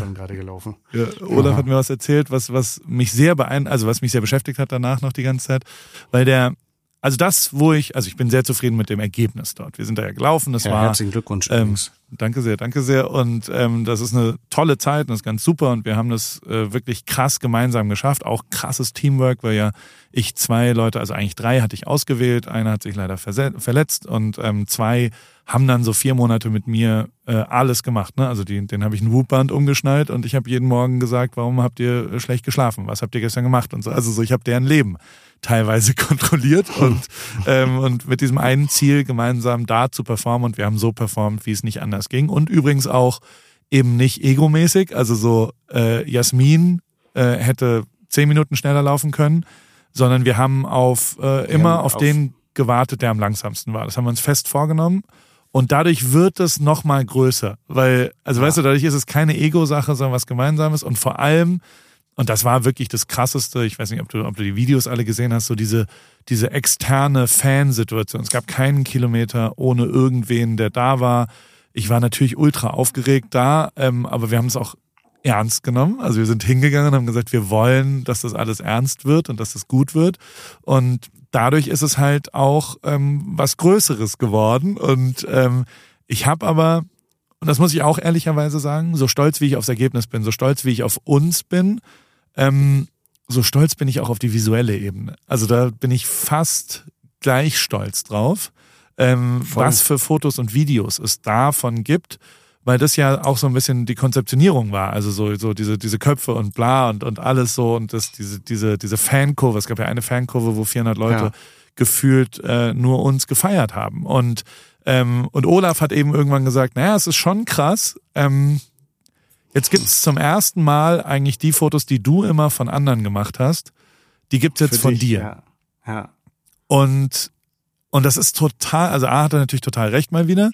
B ist es aber so, dass ich ganz anders damit umgehe als von Fotos, die ich gemacht habe. Also so, ich guck's mir viel, viel öfter an. Also es ist wirklich so, dass ich auf einmal die Seiten gewechselt habe und zum ersten Mal ich Bilder und Fotos und Videos äh, habe von was, was mir sehr, sehr wichtig war und ich gemerkt habe, wie wichtig, wie dankbar ich auch für die Leute bin, die das gemacht haben, die das festgehalten haben. Und ich zum ersten Mal ein bisschen besser verstehe, ähm, warum Leute auch so dankbar für unseren Job, glaube ich, teilweise sind oder warum es auch so eine enge Beziehung mit den äh, Snoop Dogs, Lewis Hamiltons, was auch immer der Welt gibt, ähm, weil äh, wir sehr, sehr wichtige Momente in deren Leben ja wirklich dann festgehalten haben und Erinnerungen geschaffen haben und dadurch wir ja quasi das Human Element da dabei sind und natürlich die deswegen dankbar sind. Dafür bin wiederum ich. Also weißt du, ich merke ich ja, bin voll. ganz selig dabei, dass ich sowas machen durfte, konnte, sollte und wie schön es ist, Teil davon zu sein. Und, und genauso ist es ja da auch, und dieses ganze Berlin-Ding war halt vor allem auch ein Beispiel dafür, natürlich hat es einfach erheblich mehr Bock gemacht, das gemeinsam zu machen. Nicht nur allein zu laufen, sondern zu dritt zu laufen. Nicht nur allein nach Berlin zu gehen, sondern mit 300 Leuten dahin zu gehen, die einen anfeuern. Nicht, also dadurch haben wir das alles gemeinsam geschafft. Und dadurch ist es viel, viel größer und wirklich äh, drei, hoch 300 eigentlich größer. Und das auch die Fotos und so. Also so, so, das war wirklich eine absurde Ebene, die ich so noch nie erlebt habe davor. Weißt du, also natürlich so ehrlich muss ich auch sein, dir gegenüber, wir sind ja hier unter uns. Hm. Ich war auch seit 20 Jahren nicht mehr so fit, ne? Also so, ich ziehe ja. da mein T-Shirt aus und ja, denke mir, okay, ja, das kann man, also es ist zum ersten Mal kann so, dass ich sage, gar nicht so schlecht, Paul. gar ja. nicht so, gar nicht so. Ich habe kurz gezuckt, ob ich mein Profilbild vielleicht sogar verändere. Und das habe ich seit uh. zehn Jahren nicht mehr gemacht. Ähm, aber also, was ich aber sagen will, ist, ich habe ein bisschen mehr verstanden, ähm, mhm wie wichtig das dann doch für andere Leute, glaube ich, ist. Und ich habe das ja nie so richtig ernst genommen, was ich so tue. Du ja dich auch nicht. Wenn ich das mal äh, so sagen darf, so habe ich dich zumindest immer wahrgenommen, dass du ja eher ja. downgeplayt hast und gesagt hast, naja, ich bin da halt zu Snoop Dogg dabei irgendwie, was auch immer. Das ist schon krass, was du da geschafft hast für ihn. Das ist krass, was drumherum. Und wir, wir ähm, ähm, labern ja jetzt schon äh, eine Stunde und werden wahrscheinlich noch eine halbe Stunde überziehen, ähm, weil es gibt ja auch noch sehr viel andere. Also ich will schon noch äh, ich, ähm, also, ich will drei Sachen noch besprechen. Okay, aber Wir warte ganz kurz. Ja. Einmal, einmal nochmal zum Marathon. Hast ja. du, äh, hast du, haben die sich bei dir gemeldet, diese, aber du hast ja so Reels hochgeladen, die hatte ich gesehen, und da waren ja so verschiedene Creator im Grunde. Also, ja. was heißt Creator? Die haben sich beworben. Das haben die wir haben, ausgeschrieben. Okay, und ähm, dann habe ich welche ausgewählt. Und auch da mhm. gibt's natürlich, ähm, möchte ich jetzt hier nicht öffentlich machen. Ähm, aber nicht alles hat geklappt.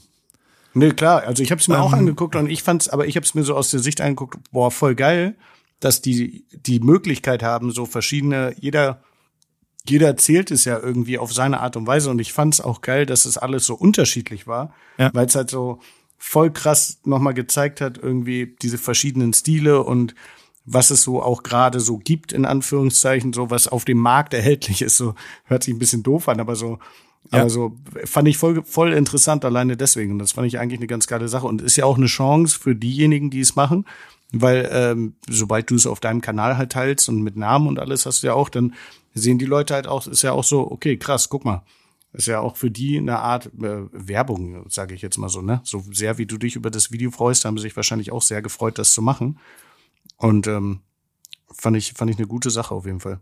Ja, freut mich. Der der das gerade war, glaube ich, auch einer der Gründe, warum wir beide ganz gut davon leben können, ja. Ähm, weil also weißt du so das zu sehen und dankbar dafür zu sein, a überhaupt ein Teil zu sein und b dann gegebenenfalls auch zu sehen, dass man selbst ja was davon hat.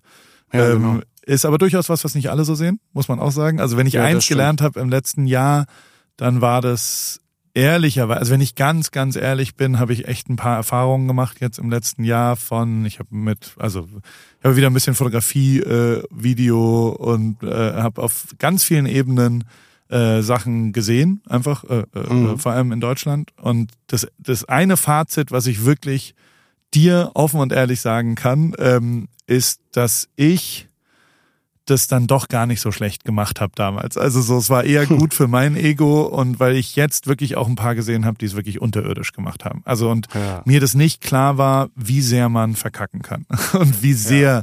man Sachen falsch machen kann, die nicht mal gar nicht im technischen, filmischen, fotografischen, sondern eher in Show-up. Also wie man ja. zu spät kommen kann, wie man äh, Sachen falsch angehen kann, wie man ähm, und also ich, ich äh, jetzt den Namen nicht nennen, aber zum Beispiel war halt einer und der, der hat Pech gehabt, also der ähm, sollte eine FPV-Drohne fliegen von diesem epischen Endmoment, weißt du? Mhm. Und fairerweise, er hat es dann gerettet. Ähm, also es gibt ein Video davon, so eine Fake-Drohne. Wenigstens das ja. hat er hingekriegt, indem er so eine, eine GoPro, glaube ich, an irgendeine Stange und mit der dann hinterhergelaufen ist und es sieht fast aus wie eine Drohne. Weißt du? Also es ist okay. Ja. Aber es war was anderes geplant. Es war schon geplant, dass der da in dieses völlige Wahnsinn einfach eine FPV-Drohne reinfliegt und das wäre schon episch geworden, weil krasser als das kann ich es nicht äh, äh, mitteilen und es dann da zu machen. Was er aber gemacht hat, ist, ähm, dass er es getestet hat, weil er sicher sein wollte, weil er aufgeregt war, weil er auch jung ist und weil er halt nicht verkacken wollte, weißt du? Mhm. Und dir kann ich das jetzt erzählen und du kannst das nachvollziehen. Ähm, dieses Testen führt natürlich dazu, dass man da schon auffällig ist. Es hat, also sofort waren oh Polizisten da, weil oh halt nein. Klimakleber angekündigt waren und die sehr alarmiert waren ja. und haben ihm sofort, zumindest wurde mir das erst so erzählt, die Drohne abgenommen. Und also er hat es an dem Tag getestet. Er genau. irgendwie. Er hat es ah, davor okay. schon einmal getestet, ähm, oh. um ein Gefühl dafür zu kriegen. Kann ja. ich nachvollziehen? Ähm, habe ich ihm auch gesagt, so mach's vielleicht. Also es war gar nicht so, dass ich ihm das verboten habe. Aber jetzt im Nachhinein stellt sich das natürlich als, also ich würde behaupten, dir und mir wäre das halt nicht passiert. Wir wären halt in dem entscheidenden Moment hätten wir alle Regeln gebrochen genau. für das Bild, aber davor wären wir unsichtbar gewesen. Also davor hätte niemand uns gesehen. Es Oder? gibt ja diesen Spruch, better ask for forgiveness than for permission. Ja. diesen. Ja, ja. genau. Also Beg for forgiveness instead of asking for permission. Ja. Ist es. Und ähm, genau das ist natürlich da auch richtig. Und das, er hat's ja dann gerettet. Alles cool, alles ja, wunderbar. Ja. Ich war nur trotzdem so, naja, äh, so blöd wie es ist, wenn Pascal Gerouche da gewesen wäre, dann hätte es dieses Video gegeben. Punkt. Weißt ja. du? Und erst recht, weil ihm die Drohne gar nicht abgenommen worden ist. Er hat eine Verwarnung so, gekriegt okay. und er hatte die Drohne und da war ich dann so, okay, da wäre ich safe geflogen. Es wäre mir scheißegal gewesen. Ich habe dem auch klar gesagt, ey, ich übernehme alles, was passiert. Ich bin ja, also, was soll denn passieren? Dann kriegen wir halt irgendeine Strafe und dann bezahle ich das. Whatever. Also es ist jetzt nicht so, dass du in den Knast kommst, weil du eine Drohne fliegst. Also whatever. Weißt du, also so, so, das ist ja lösbar. Das ist ja nicht irgendwie eine Straftat, die was auch immer. Und ähm, und das hat er halt nicht gemacht. Er hat den Easy Way, der immer noch das gecovert hat, aber eben nicht für Greatness. Das ist nicht oh, okay. das krasseste Video von dem Ding ist ein Stop-Motion-Foto von einem von den Craft Runners, von den Fotografen dort. Jemand, der nicht beauftragt. Also die besten Aufnahmen sind alle nicht von den Leuten, die die auf, also die ich bezahlt habe übrigens auch. Also alle mhm. sechs haben je 500 Euro gekriegt ähm, dafür, weil ich das nicht umsonst machen wollte.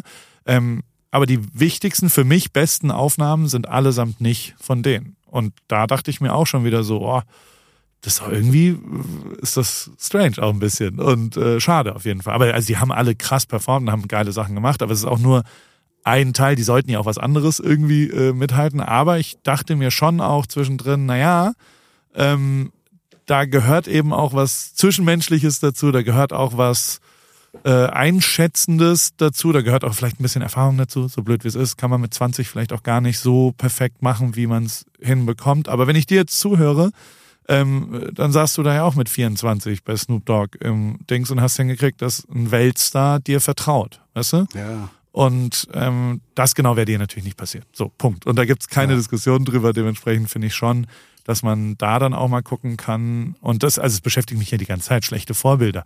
Ähm, was, wo sind eigentlich die Grenzen und wo ist denn das und, und wie wichtig ist. Und am Ende kommen wir bei Hip-Hop raus, ne? Also was ist ja. Hip-Hop? Ist was Neues gewesen, was neue Regeln gebrochen hat. Und ähm, das war das Faszinierende für mich.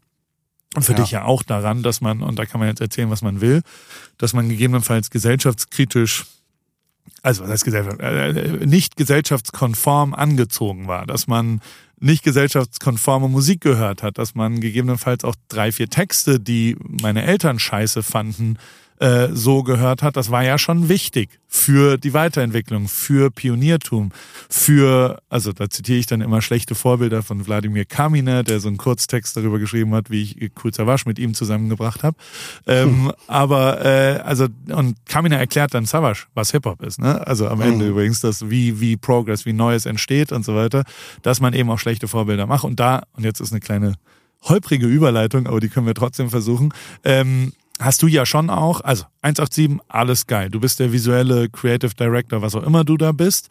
Aber ähm, du bewegst dich ja schon auch in, einem, in einer Grauzone. So, du bist Vater inzwischen. Ähm, ich weiß, ich weiß nicht, ob, ob man das hier so ganz offen besprechen kann, aber ähm, es gab ja schon eine Hausdurchsuchung und sowas. Also es gibt ja dann ja. schon auch Preise, die man bezahlt dafür, dass man der 187-Typ ist.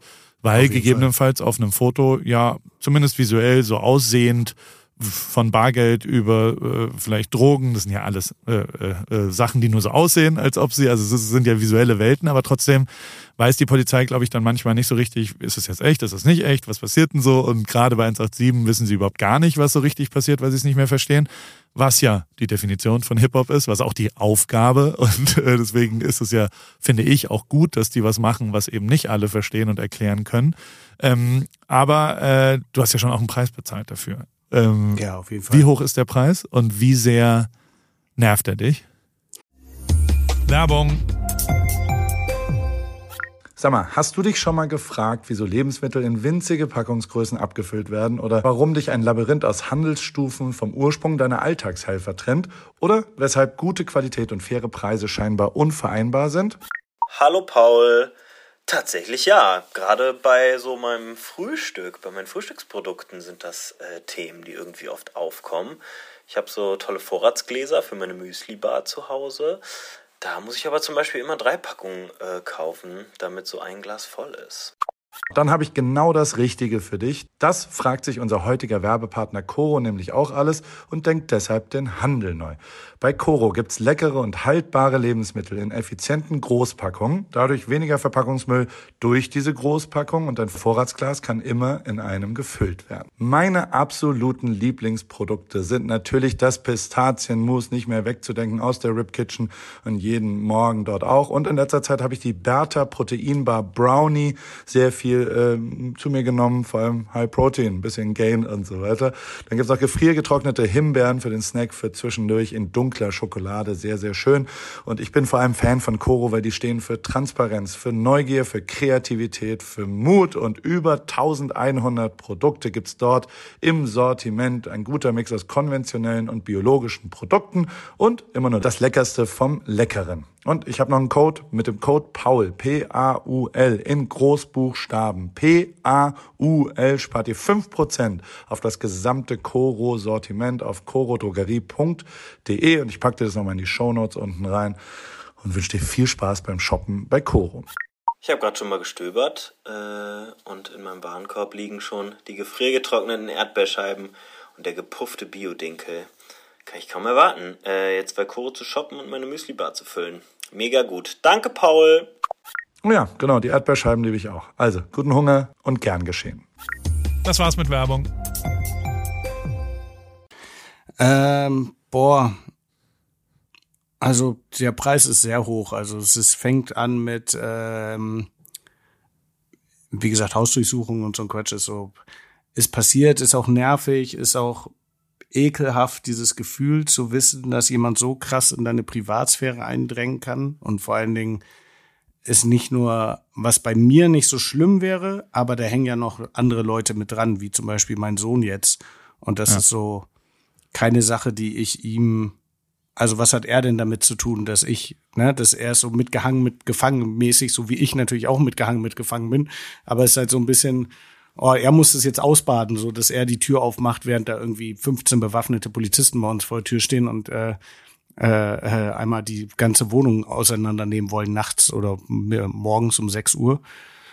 Und das ist auch schon ein ekliges Gefühl. Letzt zum Beispiel gab es auch wieder irgendeine Hausdurchsuchung bei einem von den Jungs und dann äh, gibt's immer so eine WhatsApp-Nachricht, so, ey, Bullen waren gerade äh, bei mir. Und dann schluckst du halt auch schon so ein bisschen und bist halt so, okay, fuck, kommen die jetzt hierher? Dann musst du erstmal telefonieren, ey, kann sein, dass gleich Polizei bei uns vorbeikommt. sorry schon mal. Und äh, ja, aber ist da nichts passiert. Also das ist so der eine, eine Preis, den man zahlt. Dann ist natürlich aber auch, äh, ich, Mercedes war ich lange Zeit auf der Blacklist. Also ja. aufgrund von meiner Verbindung zur 187 Straßenbande. Ähm, Birgit Stöver, meine Repräsentanz, meine Agentin, ich hatte mal eine Porsche-Anfrage und dann schrieb sie mir irgendwann so, äh, oder sie rief mich an und meinte, ja, du musst einmal ein Statement abgeben zu Waffengewalt, Drogenkonsum und äh, Frauenfeindlichkeit und so. Und ich so, hä, wofür? Ja, für Porsche, für einen Job. Und ich bin so, hä? Das ist deren Ernst so? Und das ist halt so, also es ist schon ein sehr hoher Preis, den man dafür zahlt. Ähm, ich komme auch teilweise in Clubs nicht rein in Hamburg, wegen 187 Straßenbahn. Das ist halt so ganz absurd. Also, aber ähm, ich, ich stehe da so ein bisschen drüber, muss ich ehrlich sagen. Und ähm, es nervt mich tatsächlich so ein bisschen. Aber was mich mehr nervt, ist eher diese, am Ende des Tages finden es dann doch immer alle ganz cool. Dann bist du so am Fotoset und dann finden es doch alle ganz spannend und diese Stories finden alle ganz cool, aber trauen sich es nicht so nach außen hin zu sagen. Das nervt mich manchmal. Aber ähm, ich sag mal so, es hat mir auch sehr viele Freiheiten geschaffen, ne? Weil viele Leute sich auch Birgit sagt immer, die Leute trauen sich gar nicht so richtig an mich ran, auch so bei manchen, weil die denken so, okay, der hat eh keinen Bock auf irgendwelche krassen Werbejobs, sondern, oder was ist krasse, auf irgendwelche Werbejobs, sondern will einfach nur mit seinen Gangster-Rappern da abhängen und äh, seinen Kram machen und macht eh, was er sich, was ihm gefällt. Und ähm, aber in Wirklichkeit habe ich ja voll Bock, irgendwie was zu machen und so, aber dadurch wird mir halt viel Nervkram auch gespart, weil alle Leute, die dann bei ihr ankommen, natürlich, die wissen dann, worauf sie sich einlassen und dann habe ich da halt auch so ein gewisses Standing und dadurch aber auch immer eine gewisse Freiheit. Also die hören dann schon sehr krass auf meine Meinung und was auch bei Werbejobs ja nicht so nicht so äh, natürlich ist, dass man sagt, so man kriegt irgendwie so eine Zeichnung vorgesetzt und meint so, das muss genauso mhm. aussehen, so ist es halt bei mir gar nicht mehr, sondern ist bei mir so, ja, hm, wie könnte man das denn erarbeiten? Und ähm, genau daher, ja, irgendwas wollte ich noch sagen. Jetzt habe ich den Faden verloren. Fuck. Egal. Machst du noch, also Jesus ist wieder draußen, oder? Der ist nicht mehr wieder draußen. Ja. Jetzt ja, kann er wieder seine Insta-DMs selber machen. Ist doch schon mal ja, gut, genau. oder? Ja. Das ist ein Job er weniger. Das ist er hat auch hier gearbeitet. Er hat auch hier gearbeitet, einen Monat lang. Wo? Er hatte ja bei mir. Er hatte Freigang gehabt und dann, äh, wenn du Freigang hast, musst du halt einen Job haben und dann habe ich ihn, ähm, habe ich ihn eingestellt und dann war ich sein sein Chef für äh, für 30 Tage. Assistent Tag, oder Praktikant oder was ist er dann da von der Position her? Na, war, er war Assistent, aber er, das Problem ist, er durfte das Haus nicht verlassen. Das war so ein bisschen blöd. Mit das heißt, er musste, er durfte, ja. musste halt um neun Uhr hier sein oder um zehn musste hier sein, glaube ich. Äh, zwischen 12 und 13 Uhr war Mittagspause, da durfte er einmal raus und dann um 19 Uhr musste er wieder gehen. Und es wurde auch immer kontrolliert. Also die standen dann immer unten bei uns an der Tür, haben einmal geklingelt, dann musste er die Tür aufmachen und dann äh, war es auch okay, aber es wurde halt, äh, genau, da hat er ein bisschen für mich gearbeitet. Jetzt ist er, jetzt ist er wieder auf, auf freien Fuß, ja. Instagram und arbeitet auch nicht mehr. Und arbeitet, arbeitet nicht mehr. mehr. Hat, hat gekündigt. Frechheit, Alter. hat er so Praktikjobs dann gemacht, so Kaffeetassen eingeräumt und sowas? Ja, alles Mögliche. Ist gut, Essen, ist schön. Ist Essen gemacht, äh, Sachen geholt, Sachen oh. besorgt. War schon, war okay. schon witzig. Du zahlst einen Preis. Ähm, den, den kann man, ja. glaube ich, auch nachvollziehen. Also den musst du auch gar nicht so weiter. Ich glaube, der private Preis ist mit Sicherheit da. Ähm, ja. Hat sich trotzdem gelohnt? Ich will es nur einmal klar so wissen, weil also auch ich habe natürlich teilweise Preise bezahlt, weißt du, also so, so ja. dumm wie es ist. Ich finde aber, ähm, also ich habe so übermäßig profitiert von genau solchen Leuten, dass ich absolut bereit bin, diesen Preis zu bezahlen. Also der, der, für mich ist es gar kein Preis und ich, also ich habe ja nicht so dolle Einschnitte wie du. Ähm, ich finde, das gehört auch dazu. Punkt. Zu 100 Prozent. Äh, ist das bei dir auch so? 100 Prozent. Also ich hatte ja auch einfach, also es hat sich auf jeden Fall gelohnt. Also ich hätte ja auch jederzeit sagen können, ey, ich will das nicht mehr, ich habe gar keinen Bock mehr drauf und hatte irgendwas anderes machen können, aber ich fand es ja genauso also ich finde es ja, das ist ja, ich finde es ja super spannend. Also ich mag ja auch diese Geschichte erzählen. Als es mit ja. 187 zum Beispiel auch angefangen hat, war es ja auch so, dass ganz viele dann irgendwie zu meiner Freundin damals kamen und waren so, oh, ist jetzt auch kompliziert, ne? Mit, da ging es ja los mit Social Media und so, so richtig irgendwie. Und dann waren auch so, ja, Pascal jetzt die ganze Zeit mit diesen Gangster-Rappern und den Drogen und den Waffen die ganze Zeit, boah, ist auch anstrengend, ne? Und jetzt hat er sich voll verändert und so. Und dann war aber so, ja, aber jetzt guck mal sein erstes Buch Snapshot Stories an und blätter das mal durch. Das halbe Buch ist voll mit Drogen und Waffen. Also im ja. Grunde ist es, ich habe nie was anderes gemacht. Also ich habe diese, diese, dieses Dokumentieren dieser, dieser Kultur äh, lag mir so am Herzen, dass ich sehr gerne ähm, ähm, jeden Preis dafür gezahlt hat und es hat sich auch nach hinten raus gewirkt. Also diese Community, die ich aufgebaut habe jetzt äh, äh, im Social Media Bereich, das ist auch ähm, vieles dank 187, ne? Muss man ja. auch sagen, dank Bones einfach. Danke Bones. Und ja, und, und Bones hat mich natürlich auch weitergebracht, ne? weil Bones auch so ein sehr kreativer Kopf ist und sehr, und er hat auch viele Momente immer nochmal einen Tick weiter gepusht, wo ich so schon gesagt habe, so, ey, ist doch jetzt mal gut. Und er war dann die Person, die gesagt hat, so, ey, äh, nee, komm, lass noch einmal das und das, vertrau mir, vertrau mir. Und dann am Ende hat man es gesehen und war so, okay, krass, du hattest doch recht. Also man, ich habe da auch sehr viel gelernt draus, sehr viel draus gezogen und äh, im Grunde habe ich das auch zu dem, dem Fotografen und dem Menschen gemacht, der ich heute bin. Und ähm, ja. Du hast und es geht ja auch weit übers Berufliche hinaus. Das sind ja so mit meine besten Freunde auch mittlerweile. Was so ein bisschen nervt, genau das wollte ich noch sagen, was du, weil du ja meintest, ähm, ob mich das so ein bisschen nervt. Die Außenwirkung ist halt krass, ne? Das nervt so ein bisschen manchmal. So, ich habe jetzt äh, irgendwas, ähm, bei irgendeinem Job war ich jetzt gerade im Ausland und habe so drehbegleitend was gemacht. Die haben da äh, auch gedreht und dann kam der Director an und meinte so, ja, ich habe gehört, wir drehen hier, äh, der Fotograf ist so ein krasser Gangster-Typ und bla und so. Und ich so, hä? okay, gut. ja, super. Ja. Ja, aber also ich will noch zwei Sachen kurz, kurz. Und die Überleitung ist natürlich sehr weit, aber trotzdem, ich glaube ja, dass, also ja, es gibt halt Clubs in Hamburg, mhm. die halt wahrscheinlich sagen, die kommen hier nicht mehr rein, weil wahrscheinlich auch zu Recht, ähm, dementsprechend kommt man da halt nicht mehr rein. Ja. Aber den, das ist ja so der, das ist das Gerangel in der, in der Mitte oder im unteren Drittel von äh, irgendwelchen Leuten, die halt irgendwas labern, whatever. Ist alles scheißegal, genau. finde ich. Weil absurderweise ja dann die erste Liga, also so die richtige Champions League, ähm, der die, die diese Art und Weise. Also wenn man sagt, okay, ähm, wollen wir jetzt mit so jemandem wie Pascal Kerouche arbeiten, ähm, weil der hat ja schon eine Vergangenheit. Der kommt ja mit einem mit einem mit einem Package irgendwie an und so ist bei mir ja auch. Also weißt du so, neun von zehn Voll, Leuten ja. wollen mit mir nichts zu tun haben, weil ich halt ein Package habe, weil ich ja eben nicht irgendwie, aber der zehnte will ja dann was mit mir zu tun haben und dann ist es ja Ach, wieder krass. Ganz cool. Ich hätte nicht gedacht, dass es bei dir so, du bist doch so. Ich hätte gedacht, Everybody's Darling. Nee. Mäßig. Hä, ich krieg Ach, immer noch, ich kassiere Absage nach Absage. Die Ach, ganze krass. Zeit. Volle Kanne. Okay, also heftig. so gerade in den Kooperationen, da pitch ich ja immer. Also ist jetzt auch kein Wunder, dass ich so viel Absagen kassiere, weil alle, denen ich irgendwas vorschlage, die wollten ja gar nicht mit mir zusammenarbeiten, sondern denen sage ich, euer, euer größtes Glück im Leben wäre, mit mir zusammenzuarbeiten. Und die sagen schon mal so, lass mich in Ruhe. Hä? Und das habe ich schon immer gemacht. Ich bin ja irgendwann zu Sony gegangen Darfst du auch mhm. nicht ganz vergessen, bin da vorgefahren, habe gesagt, jetzt hängt diese Plakate mit Manuel Neuer ab.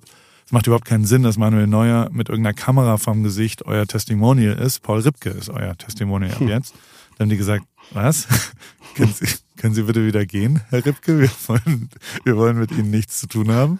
Also es war, es war schon auch sehr lustig. Also weißt du, so, so, und, und, also da darf ich mich schon auch nicht wundern, dass Leute da sagen, nee, lass mich in Ruhe. Ähm, und ist bis heute so. Also jetzt gerade wieder eine große Airline, die abgesagt hat und so weiter. Also es gibt genug Sachen, die, die nicht klappen und überhaupt gar nicht so sind. Ähm, ich will aber trotzdem auf die Champions League der äh, Rucksackkontrolle, sagen wir es mal so, kommen. Hm. Also wenn ich so drüber nachdenke, wer ist, äh, also wer wird am, wer, wer wird am besten überprüfen, ob man so jemanden wie dich in eine Szenerie reinlässt, äh, ob das jetzt eine Marke ist oder eine Persönlichkeit oder äh, irgendeinen Job oder was auch immer, da würde ich sagen, ist die absolute Nummer eins weltweit Champions League Secret Service in ja. Amerika, oder nicht? Also da, da sind wir uns doch alle einig, dass man sagt jetzt, okay, ähm, jetzt Präsident Amerika, ob aktiv oder ehemalig, ähm, das wird da einmal richtig geprüft. Da wird da, einmal richtig blank gezogen. Da wird dann auch nicht wahrscheinlich äh, geguckt, ob, also wahrscheinlich haben die alle Insta-DMs von dir mitgelesen und haben ja vollen Zugriff auf alle Daten, die sonst so da sind. Und interessanterweise ist es ja wirklich auch was, wo ich, und ich bin kein besonders, äh, also ich bin sehr, ich gönn dir das wirklich aus vollem Herzen, habe mich tierisch gefreut. Hm. Ähm, gleichzeitig war es aber natürlich auch ein Stich in mein Herz, weil ich ungefähr sieben Jahre lang, das war so die Go-To-Frage, hey Paul, du hast ja schon alle fotografiert, wen willst du denn gern mal fotografieren? Und ähm, ich habe immer, immer, immer geantwortet, Barack Obama. Ich will Wirklich? einmal in oh. meinem Leben Barack Obama. Gibt's 70 O-Töne von mir, dass ich überall und immer gesagt habe, das, dann kann ich sterben, wenn ich den fotografiert habe. Das heißt, als ich von dir gehört habe, guck mal, ich habe Barack Obama fotografiert, äh, musste ich einmal durchatmen, um meine Liebe zu dir ähm, in den Vordergrund wieder zu holen ähm, äh, und musste das machen. Aber ähm, äh, also voll geil natürlich. Ich übertreibe das jetzt. Ich habe mich tierisch gefreut für dich und finde es total Danke. richtig. Und absurderweise ähm, war da ja jemand, absurderweise hast du es mir gar nicht erzählt, sondern hat es mir Max erzählt. Und Max ist ein komplett gestörter, verrückter, ganz weirder Typ, den ich im Jon Olson, Riley, Oscar Backe Umfeld kennengelernt habe und lieben gelernt habe und der irgendwie von ich weiß gar nicht, was er macht. Bei Live Nation macht er irgendwas, äh, nee, bei Live 8 und bei U2 ist er irgendwie involviert, bei äh, Oprah macht er die Live-Tour und dann gibt's irgendwie Stimmt, ganz Oprah absurde auch, Videos, wo er mit Oprah im Arm so tanzend auf der Bühne vor Millionen Publikum. Whatever, ich verstehe nicht, was er so richtig macht. Aber der schickt mir irgendwann ein Foto von, ein Selfie von Obama und dir im Hintergrund, wo er mir ein Foto schickt und sagt, hier, your bro Pascal. Und ich so, sag mal, sag mal, was? Ach, das krass. will ich dich jetzt noch einmal fragen. Sag mal, was? Was? Wie, wie, wie und wie war das und was, was geht und wie? Und also natürlich auch äh, als Antwort, der, der Preis ist scheiße, den du vielleicht teilweise zahlen musst, aber so in der richtigen Champions League zahlst du ihn anscheinend nicht. Also es passiert ja. eben nicht, dass äh, der Secret Service, der dich hundertprozentig gewettet hat, bevor ja, du fünf Tage der Tourfotograf von Barack Obama warst, ähm, die sagen ja, der ist cool und alles ist gut. Ähm, also dementsprechend muss man halt nur shoot for the stars, muss hoch genug gehen, da wo Leute wirklich sich damit auseinanderkennen und nicht die die die Theke der des, des Mondu Clubs oder wo auch immer in das Hamburg stimmt. das ist. Ja. Deswegen es gab auf jeden Fall sehr viele Telefonate mit dem Secret Service auch. Ja. Ähm, Wie passiert ähm, sowas? Also wer, wo, wo ist der Erstkontakt? Ist also es auch ist es Barack Obama at gmail.com, so wie Snoop damals. Nein, nein, hat er auch geschrieben hat gesagt, Kerouche at web.de, Bro, hast du Zeit? Snoop hat Diese, mir gesagt, du machst keine Fotos. Genau. Nein, ich, ich, ich, man weiß es nicht so genau. Also der Erstkontakt auf meiner Seite ist, dass ähm, ich in einem Zug von Berlin nach Hamburg saß und äh, habe irgendwie so einen Anruf bekommen und meinte, ja, hier, äh, wir müssen einmal reden es geht um äh, einen Job, vielleicht hast du Bock drauf, bla bla bla. Und ich meine so, ey, ich sitze im Zug, ähm, Verbindung bricht gerade die ganze Zeit ab, kann ich anrufen, wenn ich wieder in Hamburg bin. Dann habe ich ein bisschen war ich in Hamburg, habe mir was zu essen erstmal geholt und war schon relativ spät. Dann habe ich so eine WhatsApp geschrieben, meinte so, hey, geht jetzt noch, äh, kann ich mich noch melden oder ist zu spät? Und dann rief die Person auch direkt zurück und meinte so, nee, wir können kurz reden. Und ähm, aber ich kann jetzt hier, sie meinte, ich bin gerade in einer Bar, ich kann keinen Namen nennen, weil sonst werden alle hellhörig. Und da dachte ich schon so, hä? Und dann ähm, meinte sie, ähm, kennst du Nader eigentlich? Nader, der von Streetlife? Ja, ja, klar. Der, der hat das ja veranstaltet. Wirklich? Ja. Oh, also, krass, okay, gut. Okay. Genau, ganz absurd. Und äh, da meinte sie, und ich wusste, dass das er veranstaltet, weil ich auf Social Media gesehen hat, dass er irgendwann mal irgendwas gepostet hat. So. Und dann sagte sie zu mir nur, ja, weißt du, wen Nader gerade betreut? Und dann meinte ich so, ja, Barack Obama. Und dann meinte sie so, okay, da weißt du ja schon, um wen es geht, lass morgen sprechen. Und ich so, hä, wie? Kannst du sie so?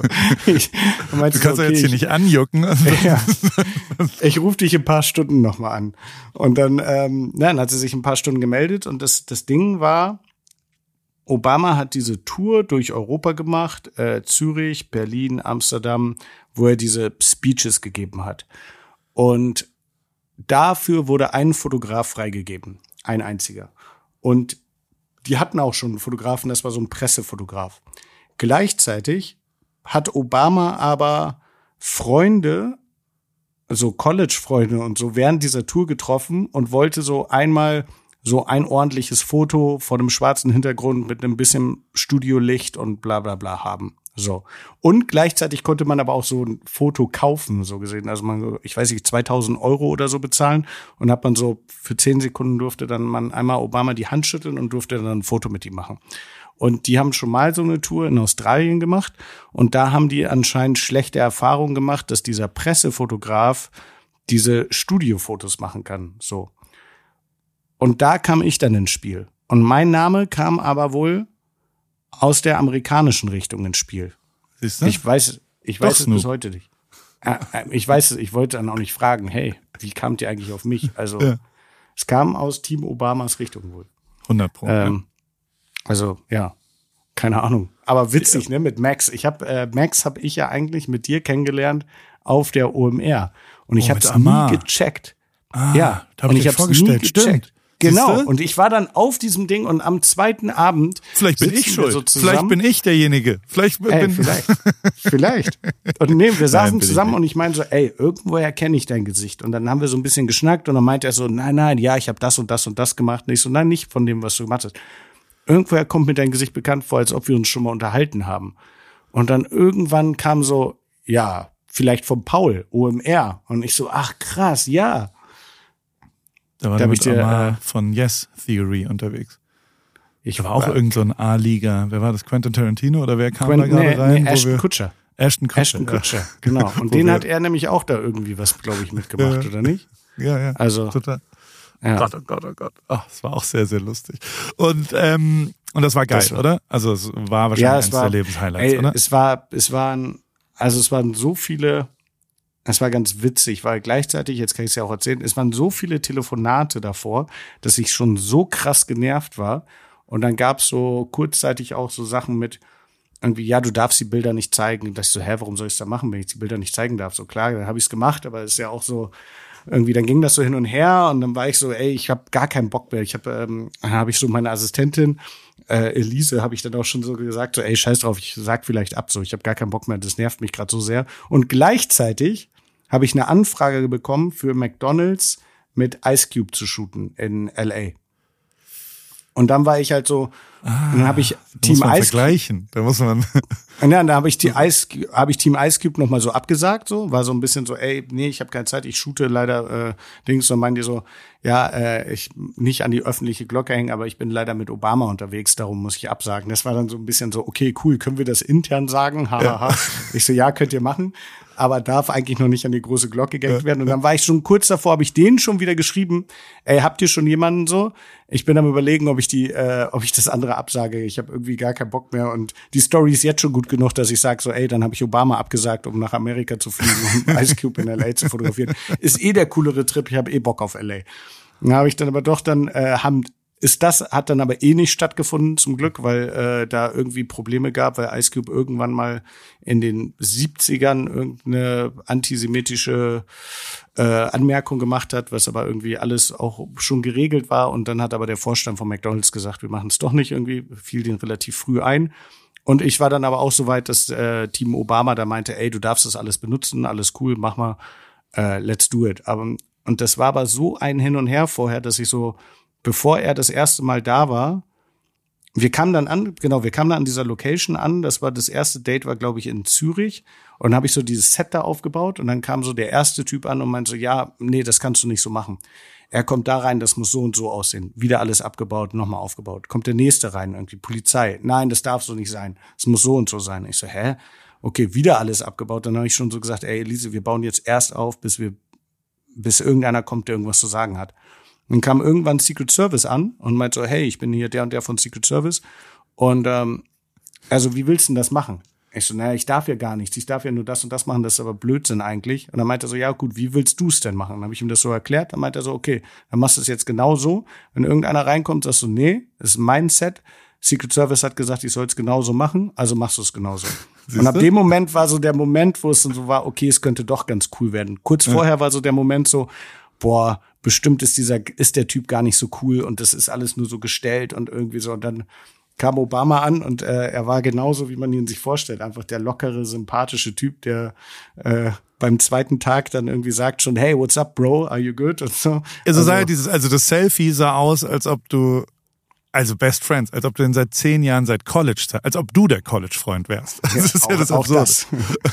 Also dementsprechend ist, das ist ja das Absurde. Und das ist, das ist ja auch deine Magie, muss man sagen, ähm, dass du das hinkriegst, dass du da selbst mit Barack Obama auf Augenhöhe kom kommunizierst, was krass ist. Also, das war super witzig auch. Wir waren dann so irgendwie, ähm, am ersten Tag war es dann auch, genau, und dann meinte äh, ich so, ja, haben wir alles? Und alle waren schon in diesem Raum und alle waren super aufgeregt, weil Obama gleich kommt und sagt Elise so, äh, was mit Musik? Ich so, ah, stimmt, mach mal ein bisschen Musik an und so, lass mal ein bisschen Hip-Hop hören. Und alle waren so, ich glaube, inklusive Max, Max war so, ähm, we never had music before. Und ich so, ja gut, dann kann er ja sagen, wenn er keine Musik mehr haben will. Wir hören jetzt auf jeden Fall Musik. Und er fand es halt mega gut, dass Musik lief und so. Hast du bei ihm auch im Zimmer geschlafen? Äh, nee. kein, kein, Kommentar. Äh, kein Kommentar. Kann, darf ich nichts zu sagen. Das da, darf ich offen lassen. Das, also, ist, das, das, Geheimhaltung. Das ist wegen Sicherheitsaspekten. Ja, genau. Kann man das nicht drüber. Ja, mega. Ey, also ich, ich habe mich ultra gefreut und das ist ja schon auch, ich meine, dass man aus Bremerförde an Barack zum Obama. Also es ist schon ein sehr, sehr, sehr spezieller und äh, verdienter Weg zum Ruhm. Ich habe äh, auf meiner Liste, die wir noch besprechen wollen, bevor du, also du darfst auch noch mal, ich, also ist einfach so mega interessant, dir zuzuhören. Ähm, mhm. äh, aber gleichzeitig haben wir ja schon auch eine lange Vergangenheit. Und Ey, vielleicht gibt es auch irgendwas, was dich interessiert. Ähm, ich hab, aber ich habe noch eine Geschichte am Ende, die Oha. ich wissen will von dir. Ja. Okay, aber warte kurz. Dieses, dieser, dieser Podcast, dieses Gespräch, ne? Immer, wenn ich dieses, es gibt ja diese Fragerunden auf Instagram oder sonst irgendwas, ich kriege ja. so oft diese Nachricht, erstmal ganz viele Fragen, ob wir uns kennen. Dann sage ich immer, ja, kennen wir uns. Und voll so, ey, wäre geil, wenn ihr irgendwann mal was zusammen macht. Und dann denke ich halt immer so, ja, was wollen wir denn zusammen machen? Soll, sollen wir beide zusammen mit einer Kamera Foto. rumlaufen? Und so, aber ich glaube, dieses, dieses Gespräch wünschen sich sehr viele Menschen, glaube ich. Ja. Also so aus meiner Habe ich auch oft gekriegt. zumindest. Ja. Ich weiß ja. dann immer manchmal nicht so richtig, ob es nur Fotonerds halt sind. Weißt du, also es sind ja die gleichen Leute, die ich habe letztens eine E-Mail gekriegt, dass ähm, ich mal bitte, äh, dass, äh, dass jemand mich sehr schätzt als Fotograf, aber die Hanebambelei der letzten stimmt, drei, vier gesehen. Jahre ja, ja. äh, Lass das doch mal. absolute Unverschämtheit ist und er fordert, dass ich mit der Hanebambelei aufhöre. Das fand ich einfach das Perf Also A, ist es ja genau das, was ich machen will. Dementsprechend ja. fuck you und äh, entfolge mir, du Trottel. Ähm, ist mir völlig egal, was du gerne hättest, sondern ich will ja machen, was mich glücklich macht. Und auf dieser Reise kann man ja mitgehen oder nicht mitgehen. Und das ist das Einzige, was ich mir schulde, ist mir selbst. Ähm, und äh, es war ja schon auch ein sehr kreativer Umgang. Aber, und das Interessante da ist dann auch, ich habe jetzt nicht perfekt seinen Namen geschwärzt. Ne? Mhm. Wie viel Leute, das ist das deutscheste aller deutschen Sachen, sich dann darüber beschwert haben, dass ich den Namen nicht oh perfekt Gott. anonymisiert hat. Ich meine, der schreibt auch mir eine E-Mail. Und ich ja. muss sagen, also dass ich den überhaupt anonymisiert habe, finde ich also ja. questionable. Ich finde, wenn mir so eine E-Mail schreibt, der kann auch damit leben, dass es dann öffentlich äh, da ist. Und klar ist mir schon das Rechtliche, aber Sue Me, also äh, Gerichtsstand Newport Beach, Kalifornien, das will ich mal sehen, wie mir jemand äh, da eine Abmahnung zustellt nach deutschem. Oh, es wird sehr schwierig, glaube ich. Ähm, da sollte man vielleicht nicht an paul, äh, paulripke.com äh, so eine E-Mail schreiben, wenn man da das Briefgeheimnis des äh, deutschen Datenschutzbeauftragten haben will. Aber äh, lange Rede, kurzer Sinn, ähm, mir schreiben auch sehr, sehr viele Leute, ähm, dass es da ist. Und ich glaube, glaube, was total gut funktioniert hat heute, äh, kann man ja mal, äh, werden wir in den, in den Zuschriften. Also schreiben schon viele Leute auch immer zu den jeweiligen Folgen, ähm, kriege ich viele Mails und Nachrichten und so weiter. Und ich bin mir sicher, dass auch hierzu was geschrieben wird. Äh, wenn wir es hinbekommen haben, dass auch jemand, der jetzt nicht Fotonerd-mäßig, weißt du, also so, ja. das ist ja schon immer mein Anspruch und das ist ja schon was, worauf ich auch ein bisschen stolz bin, dass ich ja irgendwann, ich habe gestern auch jemanden getroffen, mit dem ich vor zehn Jahren viel gearbeitet habe und vor acht Jahren, ähm, und dem ich dann so ein bisschen den Weg der letzten sechs Jahre ja erzählt habe, den ich so gegangen bin. Und eins der Sachen ist ja, dass ich raus aus der Fotografie und in die breite Masse eigentlich gegangen bin. Und das ist gar nicht so einfach, glaube ich. Also weißt du, das habe ich ja bewusst und einfach. klar getan, ähm, weil ich das auch wollte und weil ich das ausprobieren wollte. Und es hat ja auch nicht zu 100 Prozent geklappt. Es ist jetzt nicht so, dass ich äh, eine Show auf Pro 7 hätte oder irgend sowas und wirklich äh, ein Household Name bin aber äh, in, also es ist eine Perspektivenfrage. Wenn du jetzt aus, ähm, keine Ahnung, wenn du als Apple dich fragst, wer ist äh, der bekannteste urbane Mensch äh, in, in, in Deutschland, dann werde ich da nicht kommen in den ersten 100. Ähm, wenn Meinst du aber, du nee, ja, glaub schon nicht. Also würde ich so, so Top 100 würde ich nicht mich sehen. Ähm, irgendwann dann komme ich, aber aber nicht gleich mhm. am Anfang so als wirkliche breite Masse. Also es ist nach wie vor so, dass wenn du zehn Leute in irgendeiner Stadt fragst, würde ich sagen, acht haben noch nie den Namen Paul Ripke gehört. Aber zwei dann halt schon. Und das ist, finde ich, eine, okay, ich würde sagen, 20 Prozent von Deutschland hat irgendwas von mir gehört. Und Boah, ich glaube, ähm, das ist mehr mittlerweile. Ich glaube, das unterschätzt du. Weiß ich nicht. Ähm, ja, kann man sowas, kann man eine Marktforschung machen?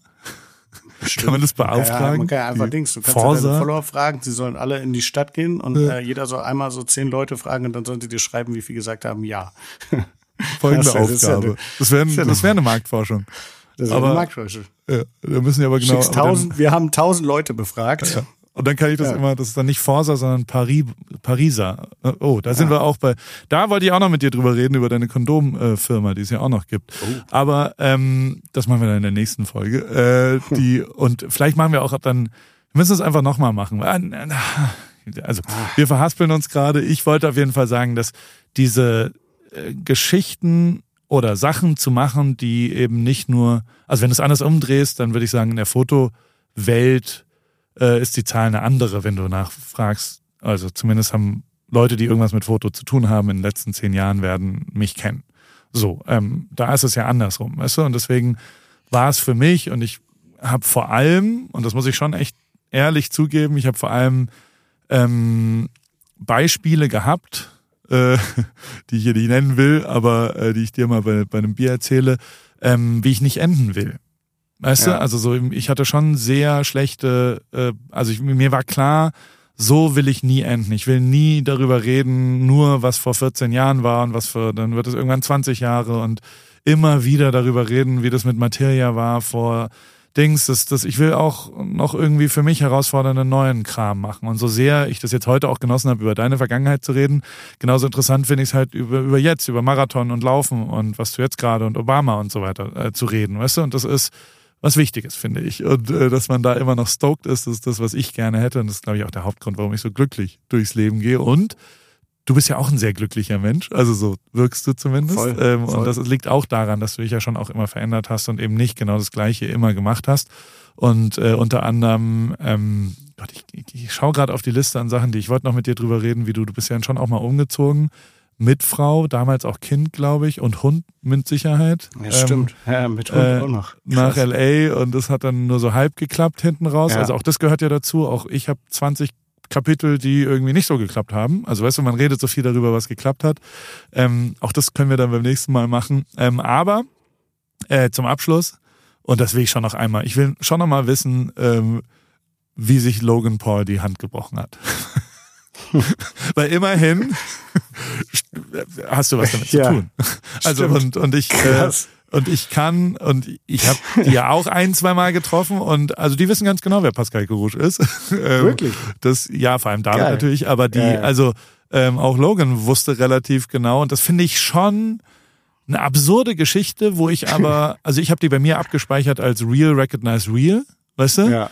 Ähm, und da kannst du diskutieren, was du willst. Ich meine, Logan Paul ist einer der größten Entertainer im Jahr 2023, Voll. den Amerika hat, so weltweit wahrscheinlich. So. Voll. Ähm, der hat einen Filmer, der deutsche Wurzeln hat, der irgendwo aus Wilhelmshaven oder sowas kommt, David. Ich glaube Neumünster. Neumünster kann auch sein, irgendein Ja. Vorort von Hamburg und äh, der dann manchmal dahin geht. Und dann haben die, die waren zum Beispiel jetzt auch alle, obwohl Logan glaube ich nicht dabei war, aber die waren alle auf dem Oktoberfest, weil sie mal deutsche Kultur irgendwie, was auch immer. Aber vor einem Jahr waren die eben auch alle einmal in Hamburg. Da war Logan dabei. Und ähm, dann gehen die nach Hamburg und wie auch immer entsteht, und dann übernimmst du jetzt gleich, ein Video, was ich in der Insta-Story sehe, wie ein völlig gestörter, super stokeder Jizzes, wie er halt ist. So kennen wir ihn alle. Also alle, die ihn persönlich kennen, wissen, er kann wirklich rüberbringen, dass er sich jetzt gerade freut. Das ist Ja. eine große Gabe von ihm. Und also ich hatte auch manchmal das Gefühl, dass er sich richtig freut, mich zu sehen. Und das wiederum hat mich gefreut. So, weißt du, also, und aber, man muss sagen, Logan Paul wurde nochmal intensiver begrüßt. Er kommt aus diesem Barbershop raus und sagt in fairerweise, ähm, sorry Jesus, ich glaube, äh, du wirst mir verzeihen, jetzt nicht perfektem Schulenglisch, kriegt er aber nonverbal hin, dass er stoked ist, dass Logan da ist. Und das ist Ja, die vor Dingen, Grundlage. weißt du, was er geschrieben hat? Er hat geschrieben, fuck Jake Paul. Siehst du? weil es Also, wahrscheinlich in sein Gehirn. Wie ist es entstanden und was ist dann danach passiert? So, das will ich zum Abschluss jetzt nochmal hören. Ähm, entstanden ist das Ganze, weil, ja, David halt, wie gesagt, er war in Deutschland bei seinen, ich glaube, seiner Mutter ging's nicht gut und dann haben die, meinte er, ich muss einen Abstecher machen, die haben so eine Welttournee, glaube ich, gemacht. Und äh, dann hat David mich angeschrieben und meinte so, ey, kannst du uns die Reeperbahn zeigen? oder so eine kleine Hamburg-Tour machen. Das Mhm. war es eher. Und dann meine ich so, ja, kommen wir mal, ich sag Jizzes Bescheid, dann machen wir so eine Reeperbahn-Tour, dann komm, äh, kommt Jizzes mit. Und meinte so, nein, dein Ernst, Jizzes kommt mit? Und die haben wohl alle, wir haben ja damals dieses Was hast du gedacht auf Worlds der Hip-Hop geladen und dadurch haben das viele Amis mitgekriegt. Ah. Ja, ja, Und ja. dadurch kannten die den auch schon. Und dadurch äh, natürlich auch durch David so ein bisschen so, aber das war so ein bisschen äh, so das losgelöst und haben wir uns tatsächlich hier vor meiner Man muss schon Haustür auch getroffen. sagen, um kurz zu unterbrechen, es war an einem Ort, wo Logan Paul als YouTuber ähm, ernstzunehmender Boxer werden wollte. Und das Genau. auch sehr, der zwei, drei, vier Jahre intensivst trainiert und hat gesagt, ich gehe in den Boxsport rein. Das war Ja. das erste Ziel. Und das zweite, was man schon auch zu dem, zu dem Zeitpunkt sagen, oder man muss schon sagen, dass Jesus aus einer englischen Ebene ein wirklich genialer Name ist. Ne? Und ich glaube, deswegen Ja. haben die den auch alle auf dem Zettel, weil das halt einfach super mit Jesus und Jesus und G und also es ist, da steckt sehr viel drin, wo glaube ich sehr viel amerikanische Rapper gesagt haben, oh Mann, jetzt gibt's da in Deutschland einen, der das hingekriegt hat, was wir nicht wollen, äh, also was wir nicht haben und so weiter. Deswegen, aber ich, äh, jetzt unterbreche ich dich nicht mehr, Entschuldigung. Nee, und dann äh, haben wir uns bei mir vor der Haustür getroffen und ähm, Jesus war gerade beim Haare schneiden, dann sind wir einfach da um die Ecke halt gegangen und dann äh, ging's los. Dann haben die sich so das erste Mal getroffen und dann sind wir direkt auf den Kiez gefahren und ähm, sind in die Ritze gegangen. Wegen Und, dem ähm, Boxding, oder? Wegen dem Box Boxring, genau. Ritze ist ja so, so, ein, äh, so eine Bar, sage ich mal, in Hamburg und das ist ja so eine legendäre Bar, weil unter der Bar ist äh, den funktionierender Boxring und da haben damals schon die Klitschkos äh, trainiert, Mike Tyson war da, ähm, ähm, Dings hier, wie heißt er? Äh, Mohammed Ali war schon ein paar Mal da. Also es war ist so deutschlandmäßig in dieser in dieser Boxwelt ist das schon so so ein sehr legendärer Club und ähm, ich glaube, der ist entstanden früher, weil die ganzen Zuhälter auf dem Kiez, wenn die ein Problem hatten, haben die gesagt, okay, komm, dann sind die in die Ritze gegangen, haben sich geprügelt in diesem Boxring und dann äh, haben die ähm, haben die sich, äh, dann war der Streit geklärt. Wer gewonnen hat, hat dann Recht gehabt. Und ähm, es gibt auch einen ganz, ganz bekannten Rotlicht-Zuhälter-Typen, der auch immer diese ganzen Dokus hatte. Ich weiß den Namen gerade nicht.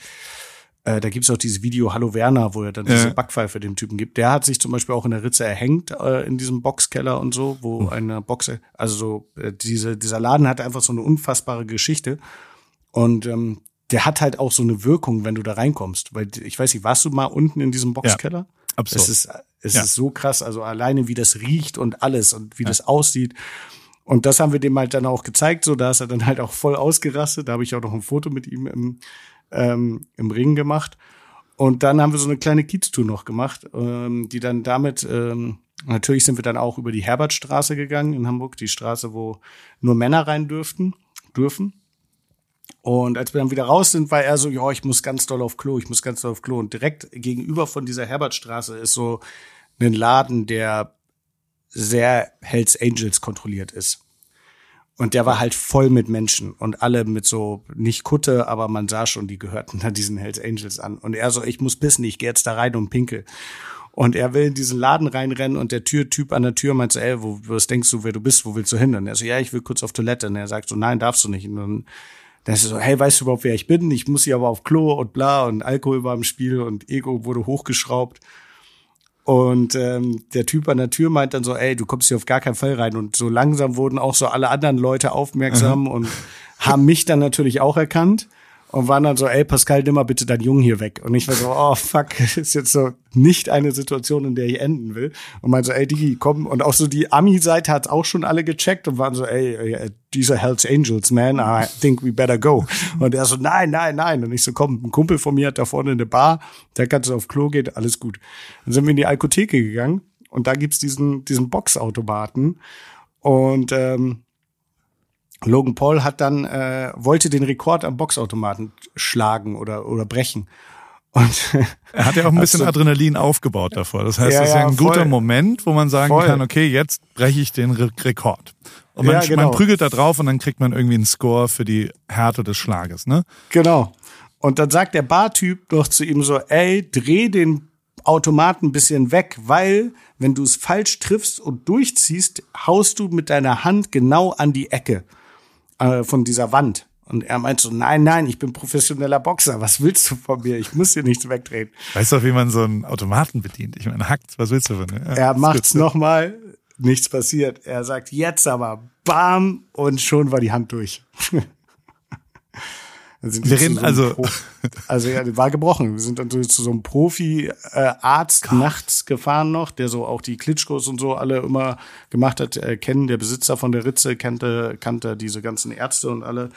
Und der hat sich das angeguckt und es war auf jeden Fall einer der, also als Boxer ist das die schlimmste Verletzung, die du haben kannst, sagen wir so. Und, äh, also ich bin jetzt nicht absolut eingelesen ins Detail. Ich weiß aber, dass er irgendwann davon Abstand genommen hat, Boxer zu werden und seitdem Wrestler bei der WWF geworden ist. Vielleicht genau deswegen. Ich glaube, Schuld ist dein Kumpel mit der mit der Alko also ich glaube wirklich, Alkotheke. dass es einen absoluten Einfluss auf den Weg zum Ruhm von Logan Paul hatte, dass er sich die Hand gebrochen hat. Äh, beim Boxen drin. Und wenn es davon jetzt noch ein Video gäbe, oder? Es gibt das wär, ein Video davon. Ich weiß. Ach so, ja.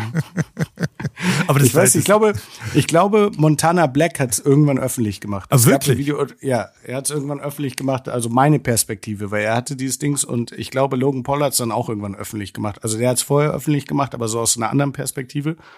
Und jetzt, äh, dann hat Montana Black es öffentlich nochmal gemacht, weil äh, ich ihm da mal so ein WhatsApp-Video geschickt habe. Okay. Und dann äh, ist es so, ist es so seine Runden gegangen und jetzt, äh, also es lachen alle drüber, von daher ist alles okay. Ist jetzt nicht schlimm, dass es dieses Video gibt, aber schon eine, es bleibt auf jeden Fall im Kopf. Äh, Wir meinten auch alle so, sorry, ey, dass das jetzt der Hamburg-Aufenthalt ist. Und er war so, nein, Mann, jetzt werde ich mich immer dran erinnern, das ist das Krasseste, was passieren konnte. Geil.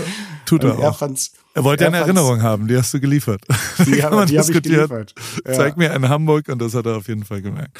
Ach, Was ich herrlich. aber noch sagen wollte, Ja. zu äh, deinem veränderten äh, Werdegang, was du meintest, ich finde es auch äh, super spannend, weil ich muss sagen, ich ähm, mache ja auch immer so noch Kram neben der Fotografie her und immer wieder und äh, selbst wenn es immer irgendwie alles mit Fotografie verknüpft ist, aber denke ich halt auch immer irgendwie so viel drüber nach und sehe das auch und finde es auch super spannend, weil meine Geschichte war ja auch nicht so, dass ich jetzt gesagt habe, okay, ich habe jetzt eine Ausbildung gemacht, weil ich unbedingt Fotograf werden wollte und bin Fotograf geworden, sondern ich bin einfach so, ich wollte diese Doku drehen und bin da, hab gesehen, okay, ich kann mit der Fotografie Geld verdienen und das war so meine Art und Weise, kreativ zu leben und mich dann auszudrücken und damit mein, mein Leben absichern zu können und so die Möglichkeit haben zu können, zu machen, was ich will.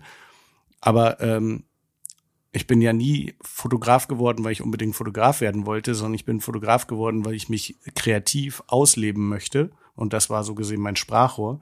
Und da finde ich es immer sehr, sehr spannend, was du so auch so treibst und machst und sehr vorbildmäßig auch tatsächlich, äh, weil ich mir auch denke, okay, was gibt's denn noch für Art und Weisen, weil ich jetzt auch langsam genau wie du sagst an diesem Punkt gekommen bin, wo man denkt, okay, wie, also man will ja nicht immer, man will ja auch trotzdem die Geschichte irgendwie weiterschreiben und trotzdem irgendwie coole Sachen machen und so. Und ähm, ja, genau das, äh, das stelle ich mir manchmal auch ab und zu die Frage und dann ist das so ein bisschen, äh, kommt das immer sehr oft dazu. Danke. Der, ich, also ich habe gestern einen, ein Gespräch genau darüber geführt auf eine Art und das ist ja dann schon auch was, was man manchmal, ich habe dann Zettel genommen und habe das aufgeschrieben und habe so äh, äh, Säule eins war halt Fotograf, Videograf, whatever. Mhm. Vielleicht hat sich das inhaltlich ein bisschen verändert, aber ich war der Medientyp, der Content Creator, der Ja. ich habe Insta gemacht für was auch immer. Und da äh, gibt's ja ein paar, also da kam aus Hip-Hop zu Fußball, zu Formel 1, zu Deutschland versus international. Da ist ja alles vom Jahr 2000 bis ins Jahr 2019 alles so krass passiert, wie es nur passieren kann. Genau. Trotzdem habe ich irgendwann ja für mich äh, gemerkt, ähm, ich will nicht immer nur andere Geschichten erzählen, sondern ich will auch mal meine Geschichte erzählen. Ich will selbst verantwortlich sein zu einer viel kleineren Audience, aber ich will selbst auch, also ich musste schon auch zugeben, ähm, ich will berühmt werden. Also so dumm wie es, also Ja. es ist jetzt ganz stumpf abgekürzt, aber so der Weg zum Ruhm in der ersten Folge, ähm, die wir je aufgenommen haben von AWFNR mit Joko, habe ich damals gesagt, ja, ich wollte schon immer berühmt werden. So und ähm, das war schon auch was, was, also ich war schon immer jemand, der auch vor die Kamera wollte und dem das durchaus auch äh, gefallen hat da. Und ähm, das zuzugeben und das auch zuzulassen und dann eben auch für sich eine Messbarkeit. Also das eine ist ja immer so reaktiv darauf, ja, da will irgendjemand mal über dich ein Porträt machen oder was auch immer. Ja, das passiert, weil Medien sich verändern, aber dass man wirklich äh, aktiv irgendwie eine Veränderung herbeiführt, dafür muss man ja schon auch Türen zumachen. Und Mhm. ich habe einmal eine große Tür zugemacht. Äh, das war der Wegzug aus, aus Deutschland mit Studio PR, weißt du? Also du warst da eine Ja, Million genau. Mal. Ähm, die, die, die Tür hätte ich nicht zugekriegt, wenn ich nicht externe Gründe auch gehabt hätte. Also so, ich musste nach Amerika ziehen, um da eine Veränderung herbeizuführen. Weißt du, also ich brauchte schon auch Ja. einen Grund. Ich brauchte, ich bin schon auch ein Typ, der, wenn er abnehmen will, erstmal ein Fitnessstudio-Mitgliedschaft macht und äh, durchaus auch ein, ein Droh, äh, äh, also weißt du so, jetzt muss ich es auch nutzen und so weiter. Und also ich, ich kaufe schon erstmal Equipment, bevor ich einen Sport wirklich anfange, um dann den Ja, Sport anzufangen. Und ähm, dementsprechend, äh, so war es da auch, dass ich einen externen Grund brauchte, um aus Deutschland wegzugehen, trotzdem dann ja ein bisschen inhaltlich immer das Gleiche gemacht habe, aber dann ja schon auch parallel immer angefangen habe, an meinem eigenen Ding auch zu arbeiten.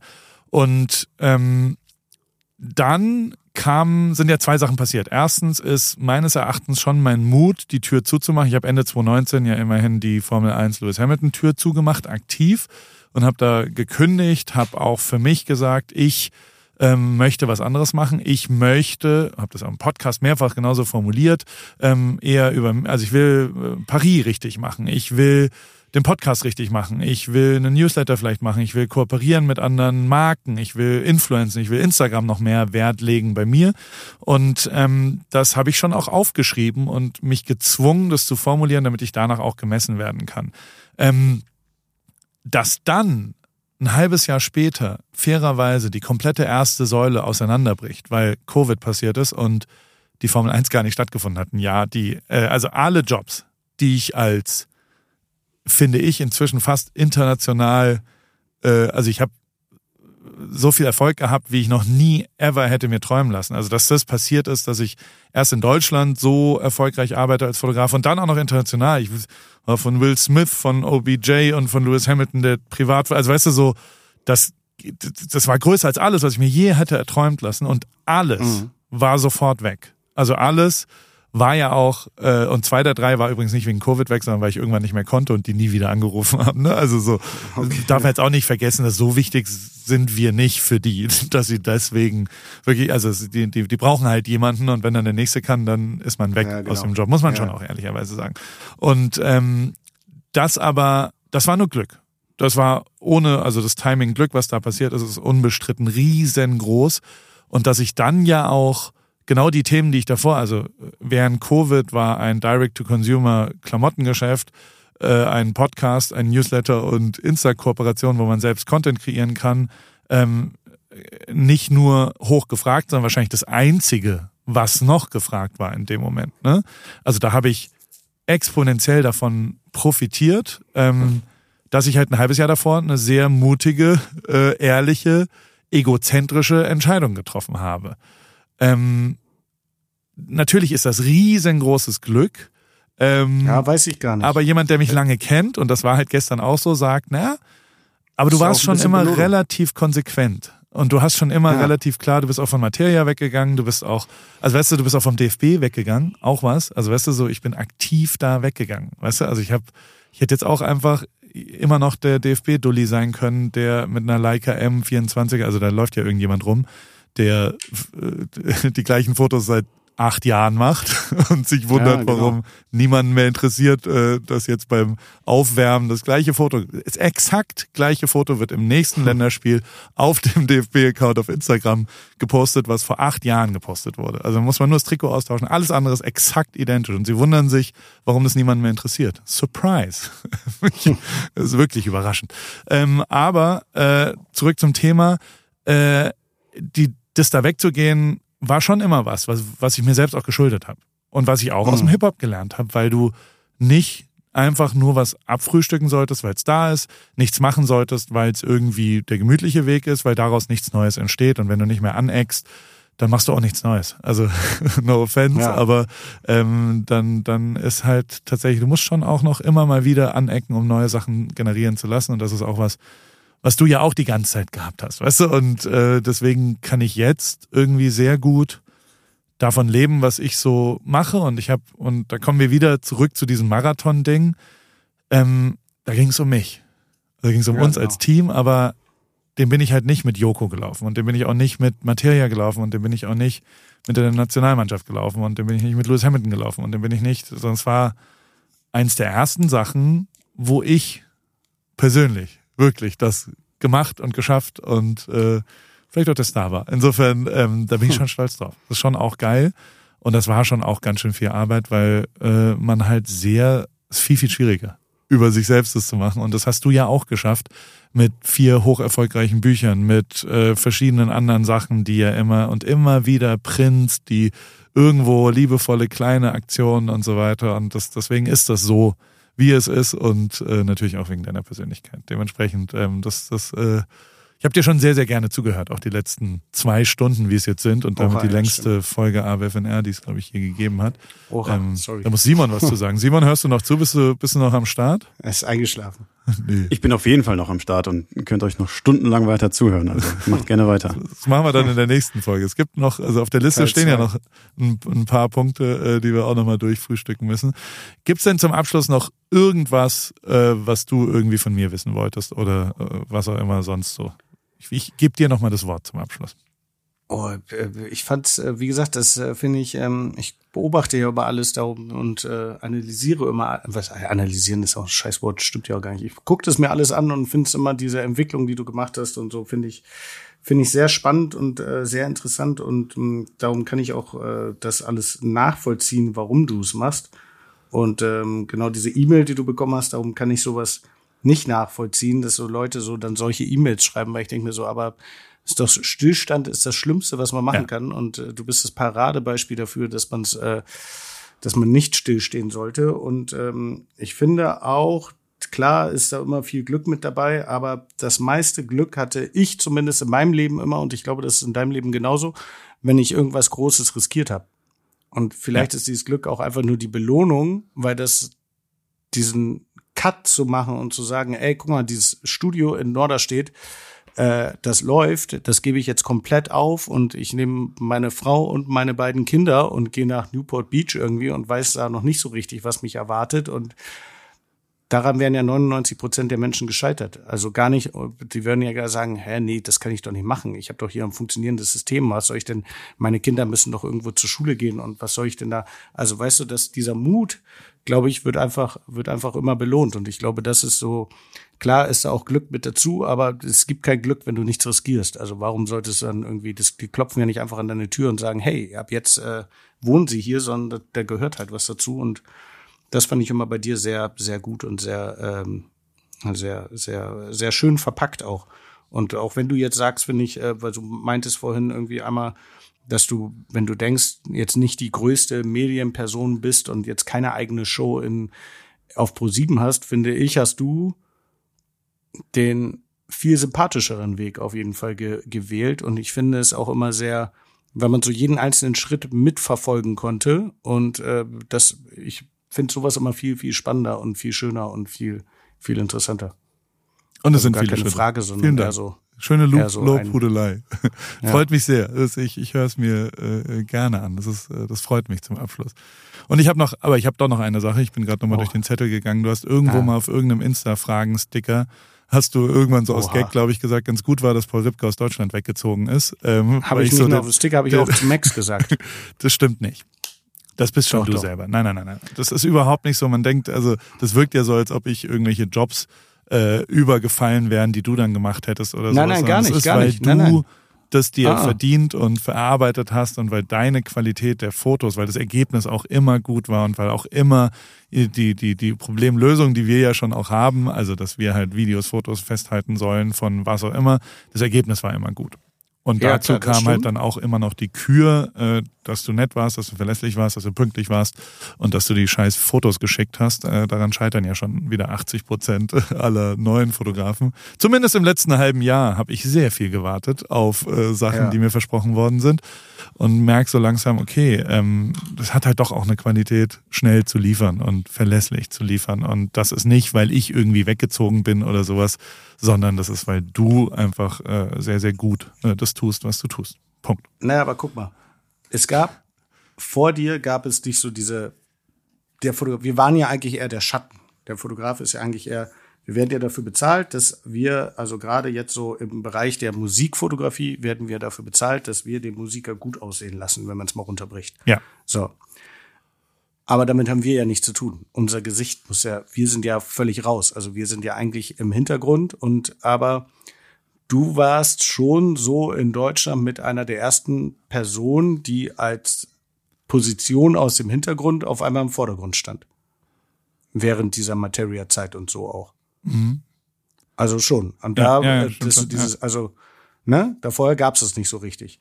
Und ich glaube schon. Und mein, mein Ding war immer, wenn ich irgendwas in New York war es auch so, als ich mein Prinzip war immer einfach eine Stunde mehr zu arbeiten als als äh, der der andere. Darum glaube ich, habe das immer in New York geklappt, weil während andere schlafen gegangen sind und die Bilder erst am nächsten Tag rausgeschickt haben, habe ich gesagt, nein, diese eine Stunde arbeite ich heute länger. Ich setze mich hin und schicke die Bilder heute raus. Aber du hast dieses Prinzip genauso gut verstanden, vielleicht auch unterbewusst, vielleicht nicht bewusst, aber so und man konnte da nicht gegen anarbeiten. Es gab keine Möglichkeit, das zu unterbieten.